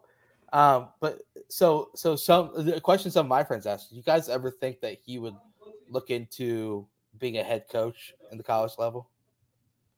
I don't. I don't know that it. I don't into know.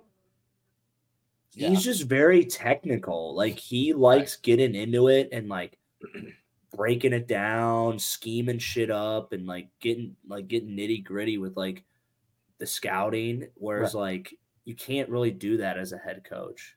Yeah, Yeah. he doesn't strike me as like that. Like almost is more like wants to have more control, kind of like how Freeman and Fickell were. Mhm. Right. He doesn't like strike me as that. He's like he's not about like controlling his guys. He's about like he wants to s- scheme up his guys and have his guys the best prepared right. as possible. I think he's. I think he's an incredible coordinator. I think he could. I I vouched for him multiple times to be defensive coordinator here Yeah. because I think he would have been incredible at it. Yeah, I, th- I just don't see him ever being like a guy that takes like you know the Buffalo head job and then like tries to work his way up through the Well, MAC. he could get another degree. He could. He could. All right. General questions about the portal. What does the portal actually look like? What kind of platform is set up on? Can player coaches interact? Can both parties swipe left or right? Can players add specific information they want schools to know? How do coaches filter to find dudes? I feel like it's I- this mysterious entity that holds the power like the Book of Eli. I'm all for there being like An Tinder app? for the portal. Yeah, That would be awesome. Tinder for the portal. What are you looking for? You looking? No, I'm not looking for a safety. Looking, looking for a linebacker. How much easier would it be to control if they converse with the players, right? If all conversations had to go through the app, you're in full control. Right. Yeah. I, I don't know. I, I think it would be great. It's like a, a a football version of the dating app. Like the the the NCAA needs to get on that. yeah. Like, They're like- you just sign up with- when you when you go to compliance to put your name in the portal. They have to give you like a login. and it puts your like player profile and like Right. all that. It's, it's accessible, and then you know, Does it you show have the put- seven? Does it show the seven tick marks that you check off as you check off the boxes for the waivers? yeah, yeah. That's the in like the the extra, Aaron. Like down at the bottom, you have to have like Yeah. the. uh I've I've completed six of the seven requirements for the mental health waiver.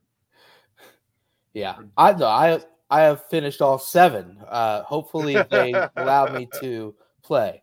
No, no, I Oh. I think that I think that'd be funny because also it's like it's like you know your your coach. You're looking at it. We don't necessarily need a wide receiver, but this guy's But- six three, runs he a four four. right, right. The, the the boxes for like quotes and what have you are from agents or from like the doctors, the, the mental No. health mental health doctors. your strength and conditioning coach, your former head coach. My old head coach said about me. Fuck some of those, guy. some of the, yeah, some of those head coaches wouldn't have good things to say. Ew. But on a real thing, Right, Royer, are you are you in on uh on Tinder for the portal? Yeah, I want to see a test trial of it though first. I kind of want to see how it plays out. You want in So on the beta? Full stand. So so so it needs to be on NCAA football 2014. 2024. Yeah, uh, 2024, yeah. Smart Hey, idea. I I my my uh portal portal Tinder would be looking like some of my buddies. Six year eligibility, one one year. I'm I'm not getting swiped on a ton, so I'm getting rejected like, like my boys have been. And Yeah, the portal is actually there's just a room in the football office where you open the door and it's the wall is just the portal and some guys get thrown in and some guys just casually stroll in themselves. like the like Blue's Clues, like Is, is, the- is there an option though for like hot or not? Like if you remember that from back in like the late Oh, nineties, I hot or mean, I not. don't. I don't. I remember And the the, the Well, my- my- concept. I, Where I'm where I'm going with this though is like, is this how you enter the portal? Like, would would would you go for this guy if he was in the portal or not? And you can get Oh, those right. running percentages from random random coaches that are just swiping left and right. Roy oh would see man, notification like you have got a match with you've got yeah. Stony but it's- College. East With Altoona State. Otterbein. Otterbein. Otterbein. We want you to come be our starting quarterback, sir. All right, let's do it. It's Where you Doug pay Phillips at Youngstown State. $80,000. oh, I would go play for Doug. I love Doug. Your I NIL includes free CCs on Wednesday nights. And See, see, see you later. That's a good All one, right. UC alum. uh, how many starters do you see coming out of the portal this year? Beljohn doesn't count to this number. Over under being six and a half. Quarterback, on just offense. just in general. Total. Quarterback, wide receiver two, three defensive backs. Wide Receiver two, three defensive backs. Rush end. We already got him. I mean, I think six. Linebacker. I think you're. I mean, I would be shocked if it's not Jonathan Thompson and Dingle. Maybe the star position. I mean, So you're going to have yeah, to have a different starter star, for Pace yeah. and Greshik. Those are. I mean, it doesn't necessarily mean it could be Ken Willis. It could be Sincere Lewis Yeah. for Pace. It could be Tyler Gillison at the dog position. Uh, I'll go seven, Yeah. but it's it's uh That's good. uh, That's a good number. it's it's yeah six and a half with like Merck did the math in his head. Yeah. six and a half is right where it needs to be because it could Well, be because- six, yeah. it could be seven. Good thing is And you, that's you knock out that whole entire offensive line. It- you knock out pretty much the defensive line. Um, Yeah. that's So- also barring no injury in either spring ball or in camp. Yeah. We'll see. We'll see, man. I would say I would say seven. All right. Uh, that's the end of the football portion of the mailbag. Moving Oh. on to the basketball portion of the mailbag. Uh, when did each of you get the first gut feeling that we were not going to win? For me, it was Olivari's four straight three pointer. Sixteen to eight. When I saw the script that I have seen so many damn times already playing out, and it was 16 to 8 with 14 minutes to go in the first half. Like that. Here we go. Here we go. Uh, There was a s- there was a spot in the second half where I think Vic Vic had like it was it was when there, there was a, drive where he just didn't put his arm up and they Xavier scored. Then he goes down to the other end, gets frustrated, chucks up a shot, doesn't make it, goes back to the Xavier's end, they score again, It- and then I, I think he got a weird foul somewhere in there. Um, but yeah, I don't know. It was there was like three straight possessions that just all went Xavier's way and I feel like they all involved Vic, even when he was playing well in that second half, and felt like that was our best shot. yeah, I for me, I never thought we were going to lose until the very final buzzer. You never hold out hope, baby. Um, but on a real note, when that uh when that and one three went down for Olivari, it was just like, okay, all right, th- it's going to take a perfect close to this game. But I mean, probably probably the McKnight three would be the final nail in the coffin. The McKnight three was definitely like, yep, that's a wrap. Yeah, because that put them up seven with two minutes left, and we were just like, all right, that's gonna be tough now. So All right. Uh, CJ has four games out of eight with zero, zero, zero, and three points. There is no way to sugarcoat those numbers against expectations. How do we get him more involved? I think some of that is difficult um, just on the basis of teams are going to going to tag him. They are going to do what they can to make sure that he does not get good looks. He's a Um, rhythm shooter, right? He, he needs to stay in that rhythm if he's a rhythm Yeah. shooter. So if you if you getting him to where he has a, a hand in his face, he's not getting those wide open three looks. It's going to change his game entirely, and I don't know that he's necessarily comfortable playing not in rhythm.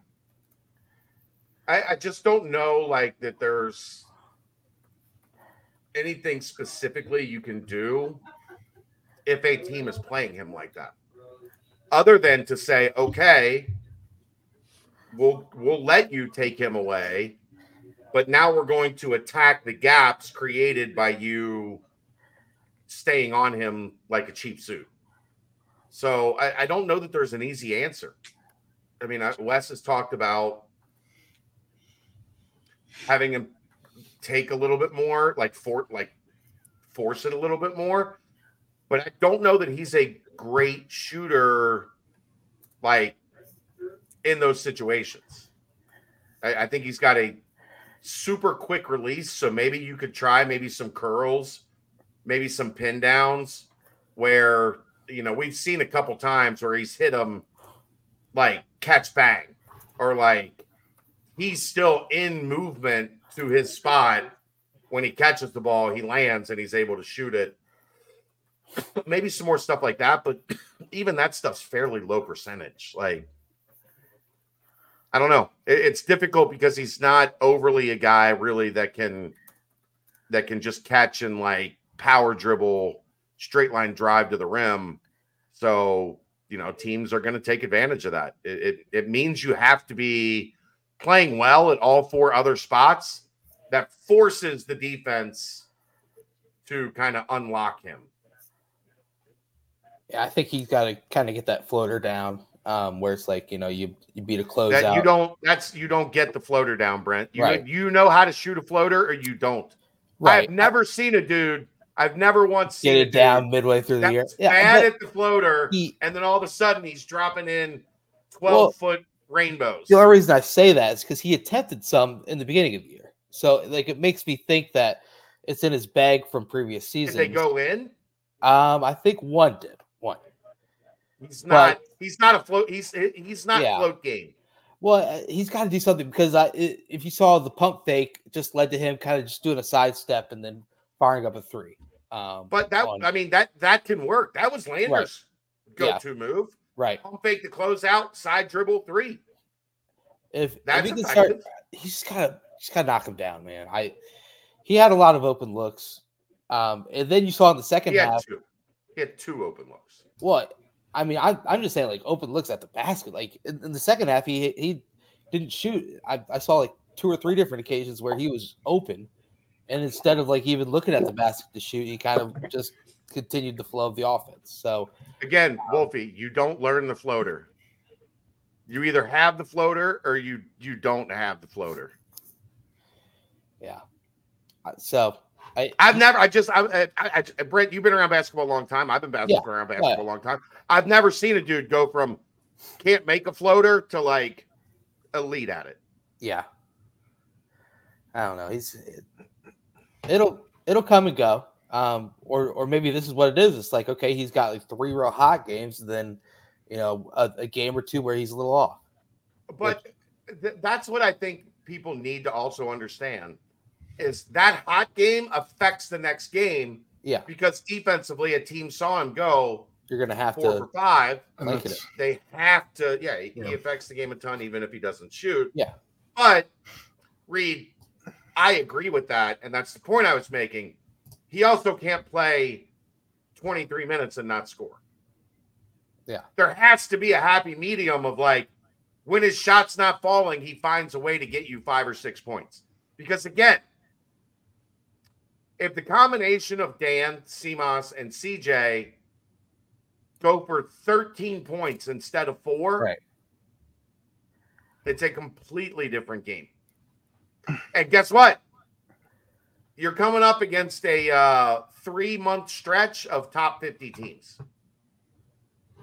Those guys, when they're not on, have to find a way to get you 15 points right. and not four.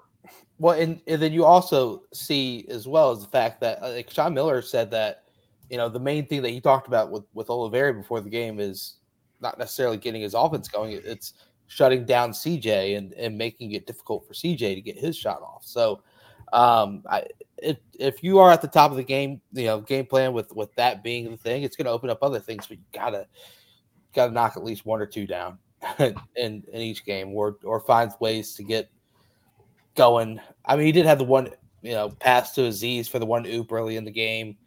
I don't know that his his. I mean, we talked about it Saturday. I thought they got what they like. He did what they wanted him to do. He was Right. playing downhill in the first half. He was one of the only guys being aggressive yeah. and playing towards the basket. He just missed shots. Well, he- he also had a really good play as well in the first half where he kind of drove on, on a fast break, and Jizzle was trailing, and he and he kicked it back out to Jizzle wide open three, and it, it missed. But you know that's that's a good play that just goes unremembered because you know how cold the entire team was for that whole first half. Yes, sir. This has been going X's way since the mid 90s, roughly since the time UC football started to rise up. What impact does the fact that we have football and they don't budget and attention wise have on how much more it seems to mean to them? Zero. Nobody in UC basketball is like, we don't have to beat X because the football team's good. Nobody.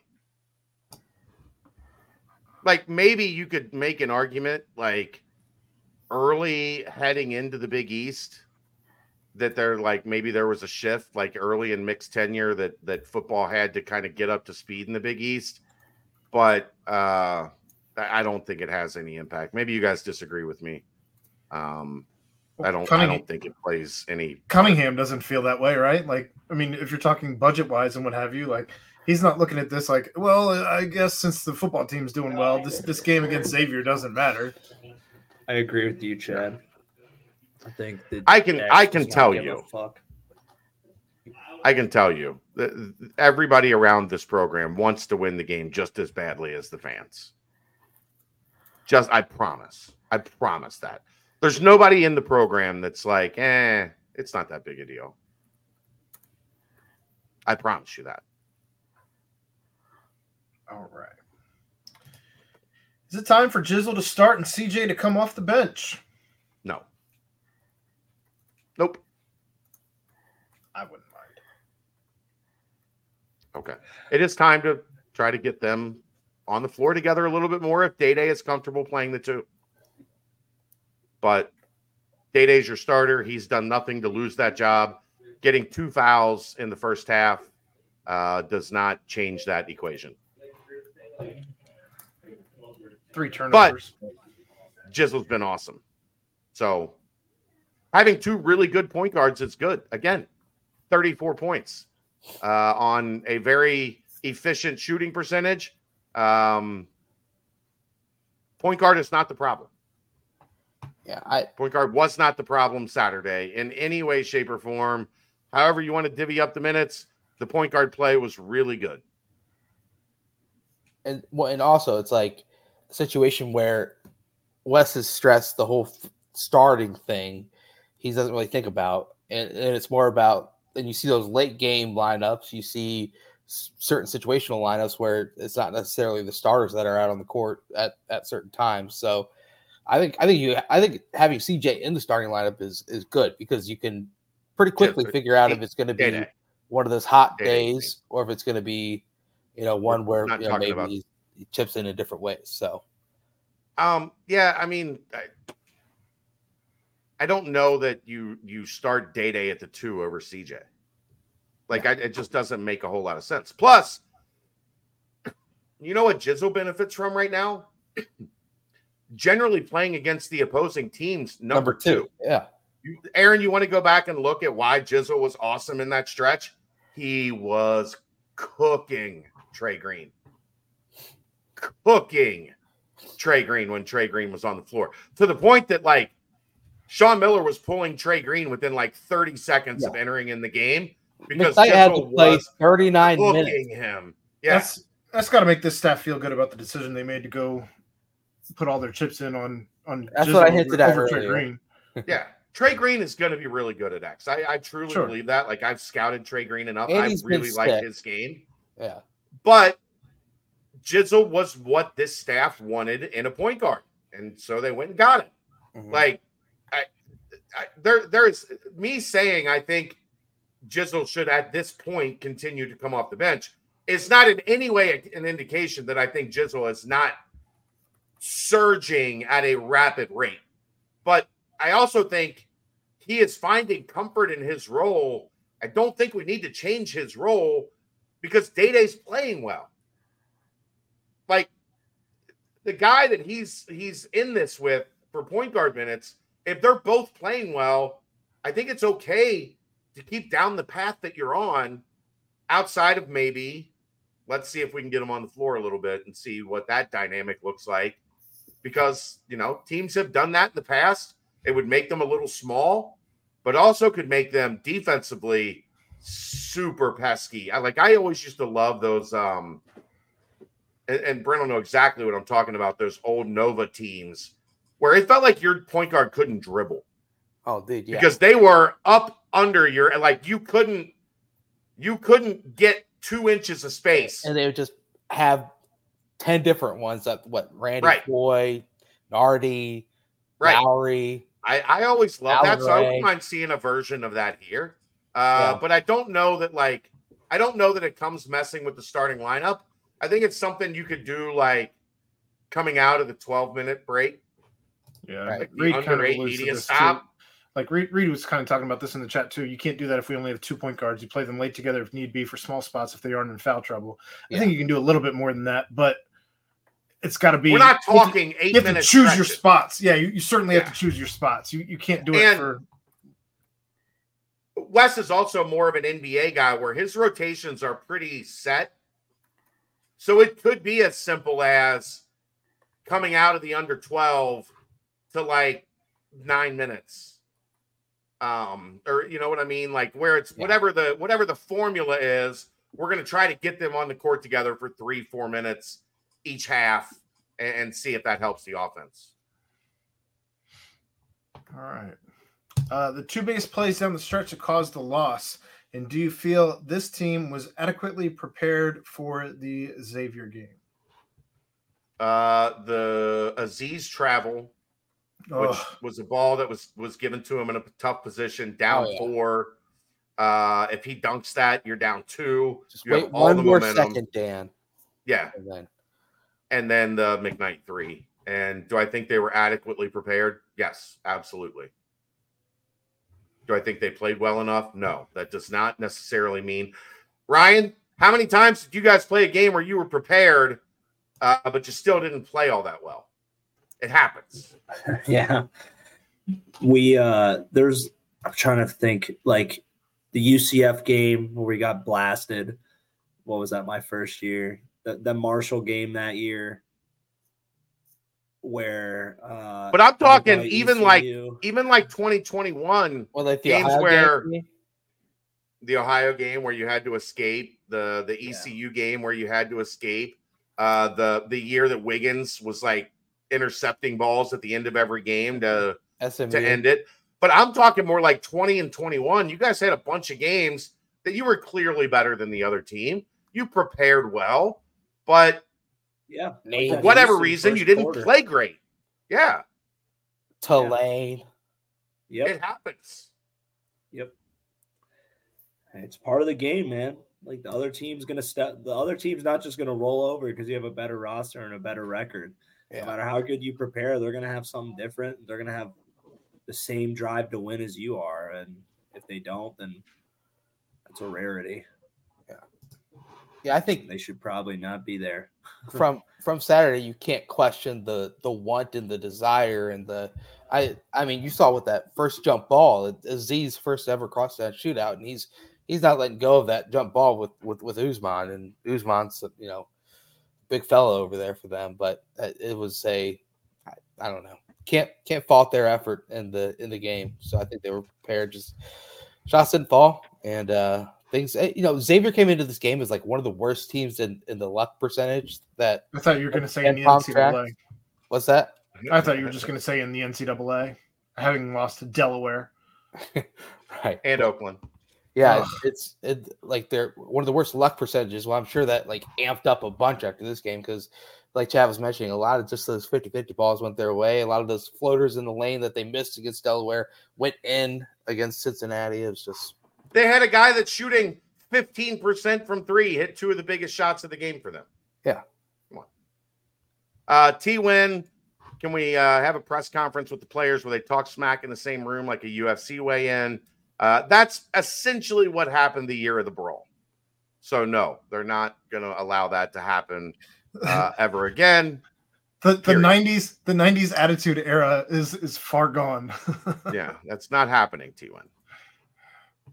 Uh, seems the prevailing thought on the board from this weekend is Wes isn't a good enough coach or a good X's and O's guy. Is that really the case? I see a lot of sets for open shots out there that we can't seem to hit when it matters. I'd say about 97% of the time, the people that say a guy is not a good X's and O's guy, they don't know X's and O's. Like they couldn't sit down in a room on a Tic-tac-toe. whiteboard and draw a play, like any play. They wouldn't know what horns or floppy or inverted post or runner runner baseline or like they wouldn't know any of those things. So that's you know I don't put a lot into it. Um, if the team was poorly coached, they wouldn't be in the you know right around thirty in RPI. Anything to add, Brent? I agree um, with with everything Chad said. I think, uh, I mean, it, every coach has their duties on a staff, but I think that, uh, I, I mean, it's X's and O's are only as good as your, your your players are, you know, making the shots and making the right plays that come out of the X's and O's. So, you know, it's like the whole thing. Like when when Vic set his career high in assists, he's like, well, you know, it's not like I'm making any different passes. The guys are just making the shots when I found them. So, Right. you know, it's Well- it's just X's and O's look great when you're knocking down a bunch of shots, and then you start Uh, to question them when when the shots aren't falling. Uh, Reed, just to be clear, they did not take Purdue down to the wire. They were down double digits that entire game. They just didn't get blown out. And Purdue like- played like poop in that game. And that game was never closer than 10, was it? Like Brent, like No, down was- the stretch, It, it was like it was 10, it was 10 to 15 the entire game. yeah, The question from the mailbag, though, takes me back to a question from the chat that I think Chad tried to answer at one point, but then I don't know if he got interrupted or interrupted himself. Uh, but either way, um, at what point do we worry about the on court results? Uh, When they I'm not- stop improving. I'm not sure what was that was in reference to. The- I mean, I'm sure it's going to be like they're one in 16 in quad one games. Well, yeah, for two years, you didn't have a team that was good enough to beat quad one teams. And like, it, you know, like uh, the roster matters. If you don't have a roster that's good enough to win those games, you're going to lose a lot of those games. if you if you go into conference play this year and say you finish at six and six and twelve, are you starting to get concerned? A little bit, yeah. I mean, if you're six and twelve and all you beat are the teams below you, then yeah, that's a reason to say like Wes has got to figure something out. He's got to figure out how to win some of these games against teams that are better. Um, but until then, like they've, you know, they they won. It's not they're not losing many games that they're supposed to win. Like the Xavier game was a coin flip. Um, they have, for the most part, dominated the point spread so far this year. The schedule hasn't been great by any stretch of the imagination, but they're they're performing above expectations in uh, all every game but like three of the eight. So Brent- Brent, you followed the K Ford stuff, right? The what? K Ford K Ford? isn't that the name of the people who? KenPom, No, not KenPom. The other one. Anyway, disregard. The Bartorvik? No, not that one either. Anyway, there's so many. There's like 14 of them. Yeah, there's, there's a- K Ford, I think is football. Well, and, and it says college basketball power rankings too. Yeah. So yeah. I don't follow Kelly Ford, but maybe I will. Ask him next week, Aaron. Fair enough. All right. Why is this not deja vu with football this year? Start off strong, then lose to a rival. because this isn't a roster that has a crap ton of holes like the football roster did. I think it's as simple as that. Like we I- knew I- in football there were holes. It's it's kind of for me. It goes back to people saying that the UC people complaining that UC and Xavier isn't a rivalry anymore. Why are we playing this game? Xavier always beats the brakes off Cincinnati. Wh- wh- Why are we doing this? We shouldn't even schedule the game anymore. You could make the same argument for Miami. Really, up until this year, you had won what? uh, What was was it 15 13 in a row. Fif- 15. No, 15 or 16 in a row. Uh, so yeah, I mean, it's it's still a rival. It's still rivalries are not based on wins and losses entirely. They're based on regions. They're based on bragging rights. They're based on what how much that one win means when you finally get that one win because of the regional just go. I don't know. I, I think it's based on more than just record. I, I was talking to somebody that's fairly new in town recently, and they were talking about like the lead up to this game and like the fans uh, for UC saying like, you know, well, we always just say it's just another game, and I'm like, the, the difference being is Xavier is willing to say whether they like they know they have a shit ton of other massive games coming up. They're in a league with UConn and Marquette and Creighton, three of the best teams in the country. They know that they have a bunch of other big games on the schedule this season. But you know what they say? They say this is the biggest game of the year. The optics of it matter. Like they don't shy away from this is the biggest game of the year. Uh, even if they don't believe it, they are willing to say it publicly. And it has not been something that UC is willing to say publicly. And maybe until that changes, we we get what we get.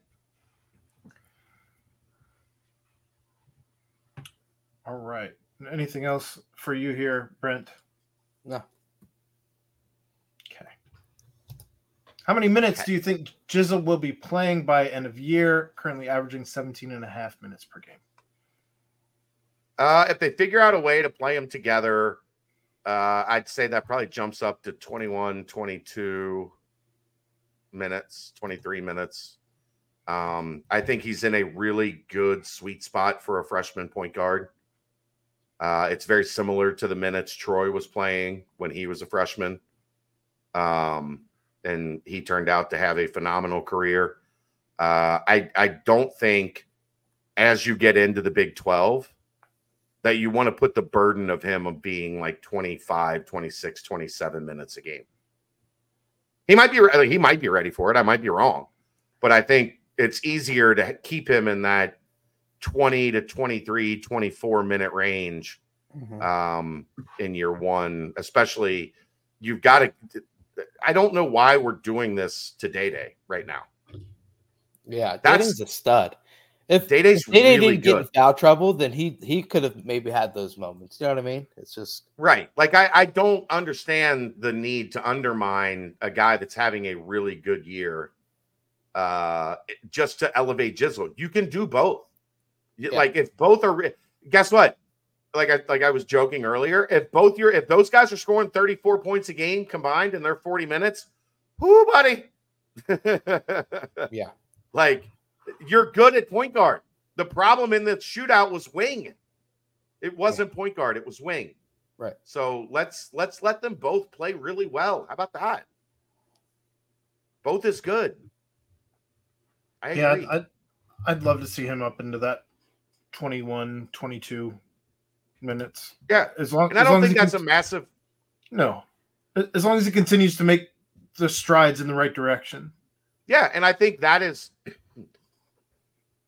I think that is like we're looking at like if they can play together two 3 minute stretches in each half all of a sudden now he's at 21 22 23 minutes How much faster Um, can your offense move with both those guys in too? My goodness. Right. right guess what you can do with both of them in the game somebody gets a rebound you've Run. got point guards on either side Run. it's not got just waiting to find the one gunners. You've got gunners. right you've got gunners on the wings looking to get downhill Mate, mate.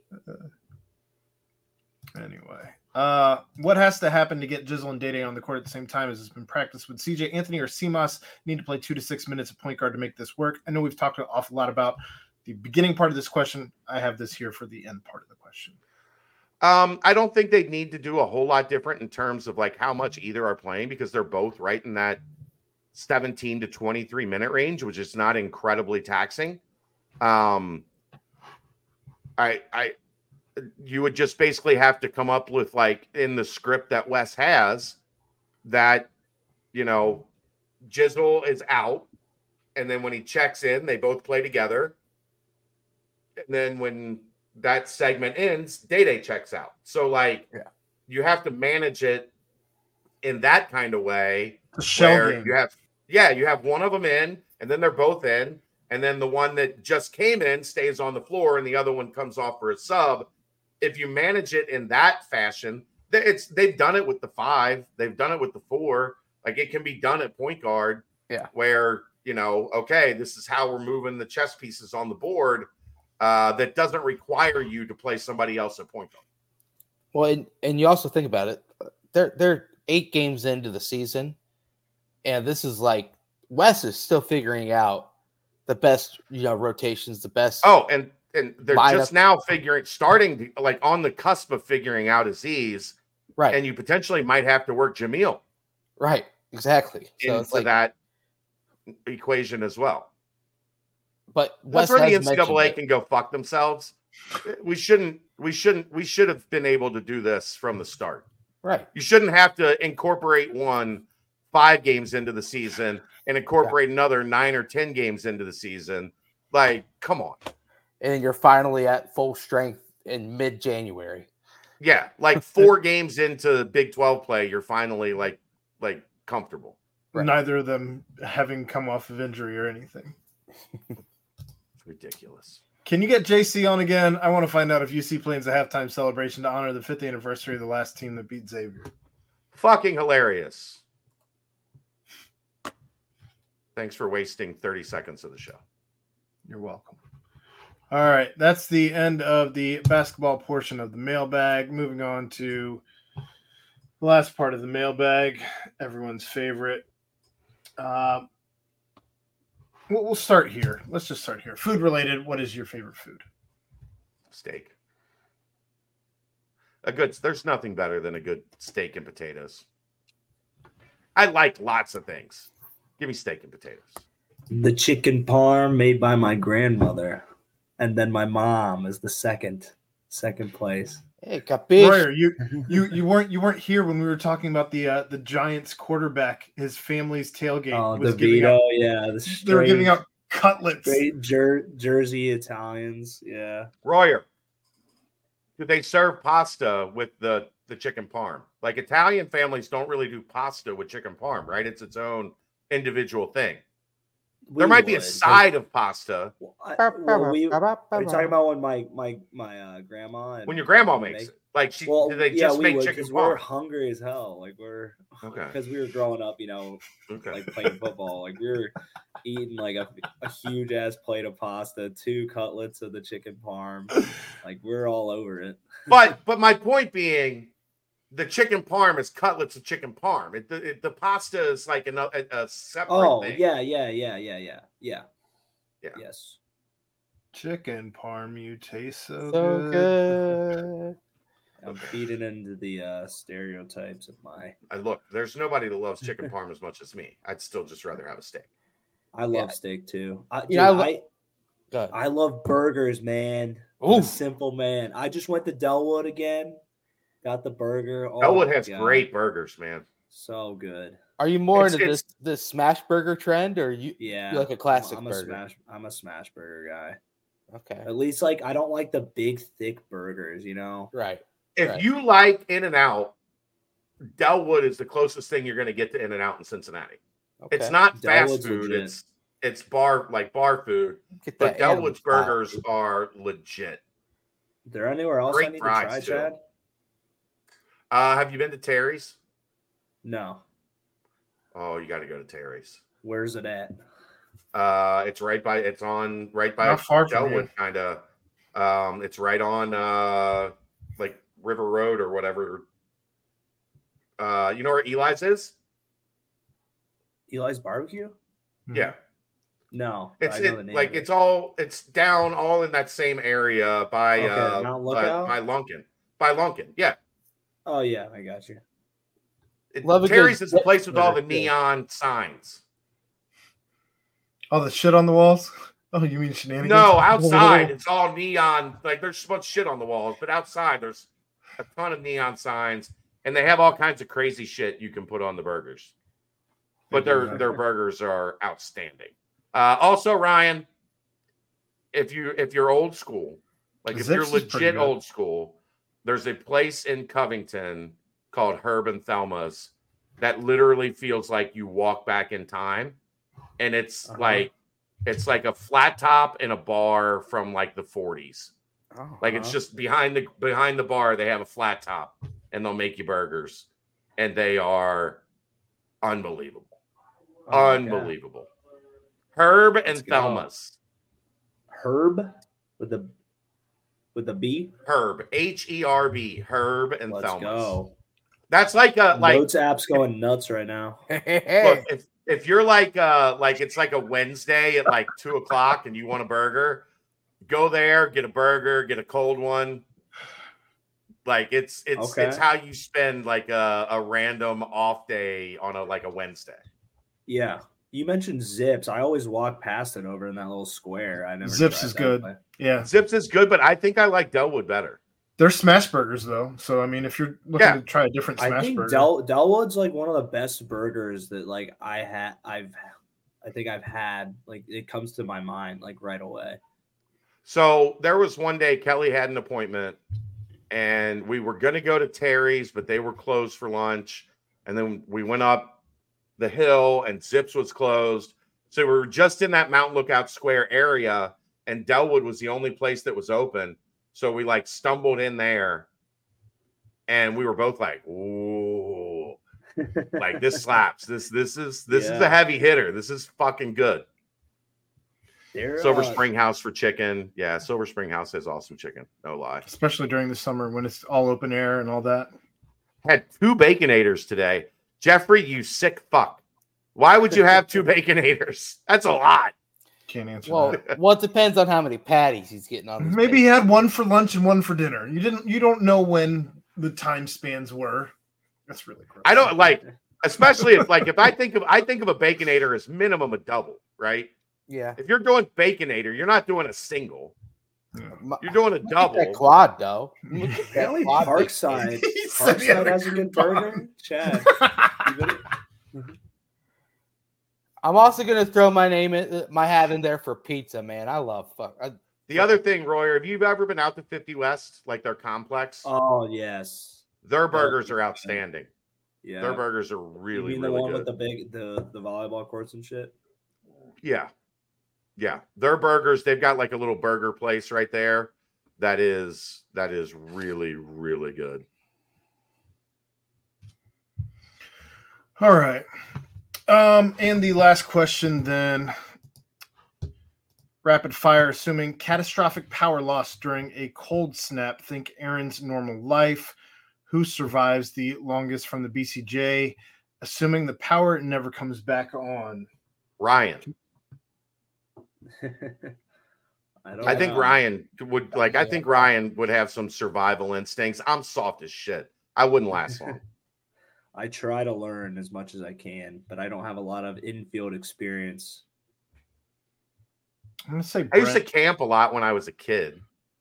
So maybe that that helps. Like we used to cook a lot by the campfire. I love, you know, fire pit Fridays. I, f- I feel like Brent just has like a, a just survival pack packed in his closet that he's never used but has it just in case. Why? Because he's just saw it one day and thought it. Brent went to finishing school. Look, I'm He's not going to survive the longest. Look, he Hey, can also man. talk his he talks his way into the craziest shit I've ever seen in my life. Also, He's gonna, yeah, he might talk his way into somebody else like keeping him alive. We didn't get Aaron or Brent's favorite food. oh, I'm I'm burgers for sure. I, Always I said pizza. I, I love pizza, but everything else you guys said is, is awesome too. So Oh, I mean, I like I could go with burritos because you can just put anything inside. Like, like they've they've made a an entire like they just call it wraps, but Yeah. they're just fucking burritos. Like they're just burritos with American stuff in them. Like, let's put a- let's put a Caesar salad in a burrito. Right. man. Call it a wrap.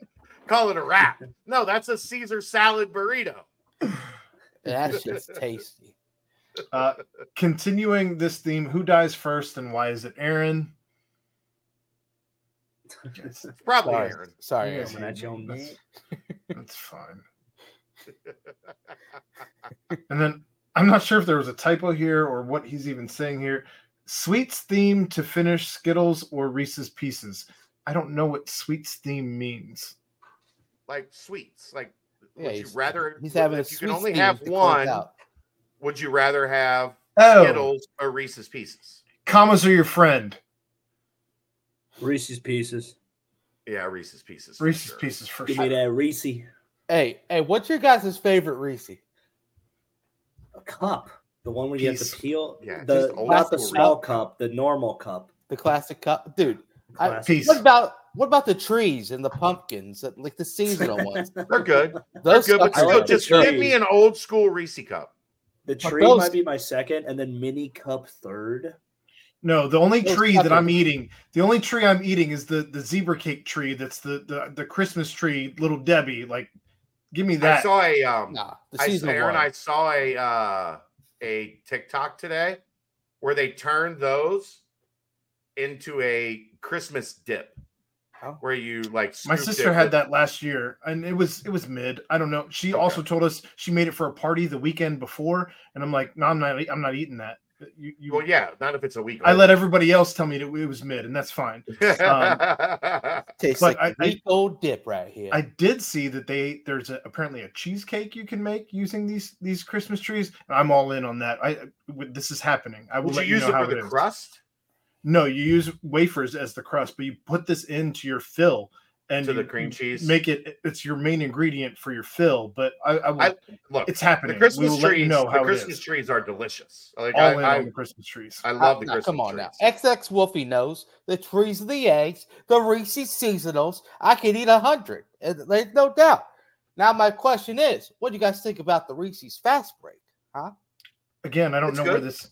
What, what, what is this? What is You know, this accent? you're Actually, you want to you want to know sneaky I my like- favorite my favorite peanut butter candy bar?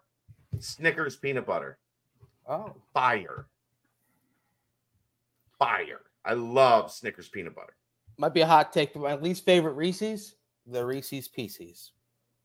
I, I said the same thing. The, my that's my favorite Reese is the piece, and you can put it in a, a blizzard, which No, I, I, don't know. My least favorite is the. Oh, you're wrong. You're absolutely wrong. And ice cream, is the best. Nah, Get us out of here. mid. Uh, T Win, we are going to rip on, we are going to hate on Brent going to finishing school for as long as this podcast exists. Yeah, Man, wh- Just what is the what hell is. is finishing school? I went to cotillion.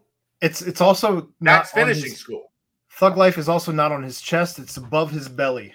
Yeah, that's right. he has no regrets uh, on his chest. No, no regrets, baby. Come no on. regrets. But, uh, yeah. All right, we got past the uh, post crosstown shootout show. That's uh, that's all we got to say. Um, big shouts to uh, to my boy Danco Joe at Danco Transmission Auto Care.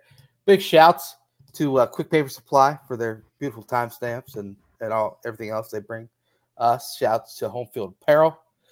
Shouts to uh, to Bearcat fans, man. The uh, it's not the end of the world. Game on games tomorrow night. You got Dayton on on Saturday, a chance to really really get things heading in the right direction with a with a team that is is a really good team. So, um, and of course, portal season is upon us. Stay locked in. BCJ's got you covered on on everything. Anything else to add, guys, before we shut this one down? Nope. All right. Well, for my pals, Cut it Partners. out. Crew, Aaron Smith, Chad Brendel, Ryan Royer, I am Brent Young. Yet again, another fantastic BBP presented by BearcatJournal.com.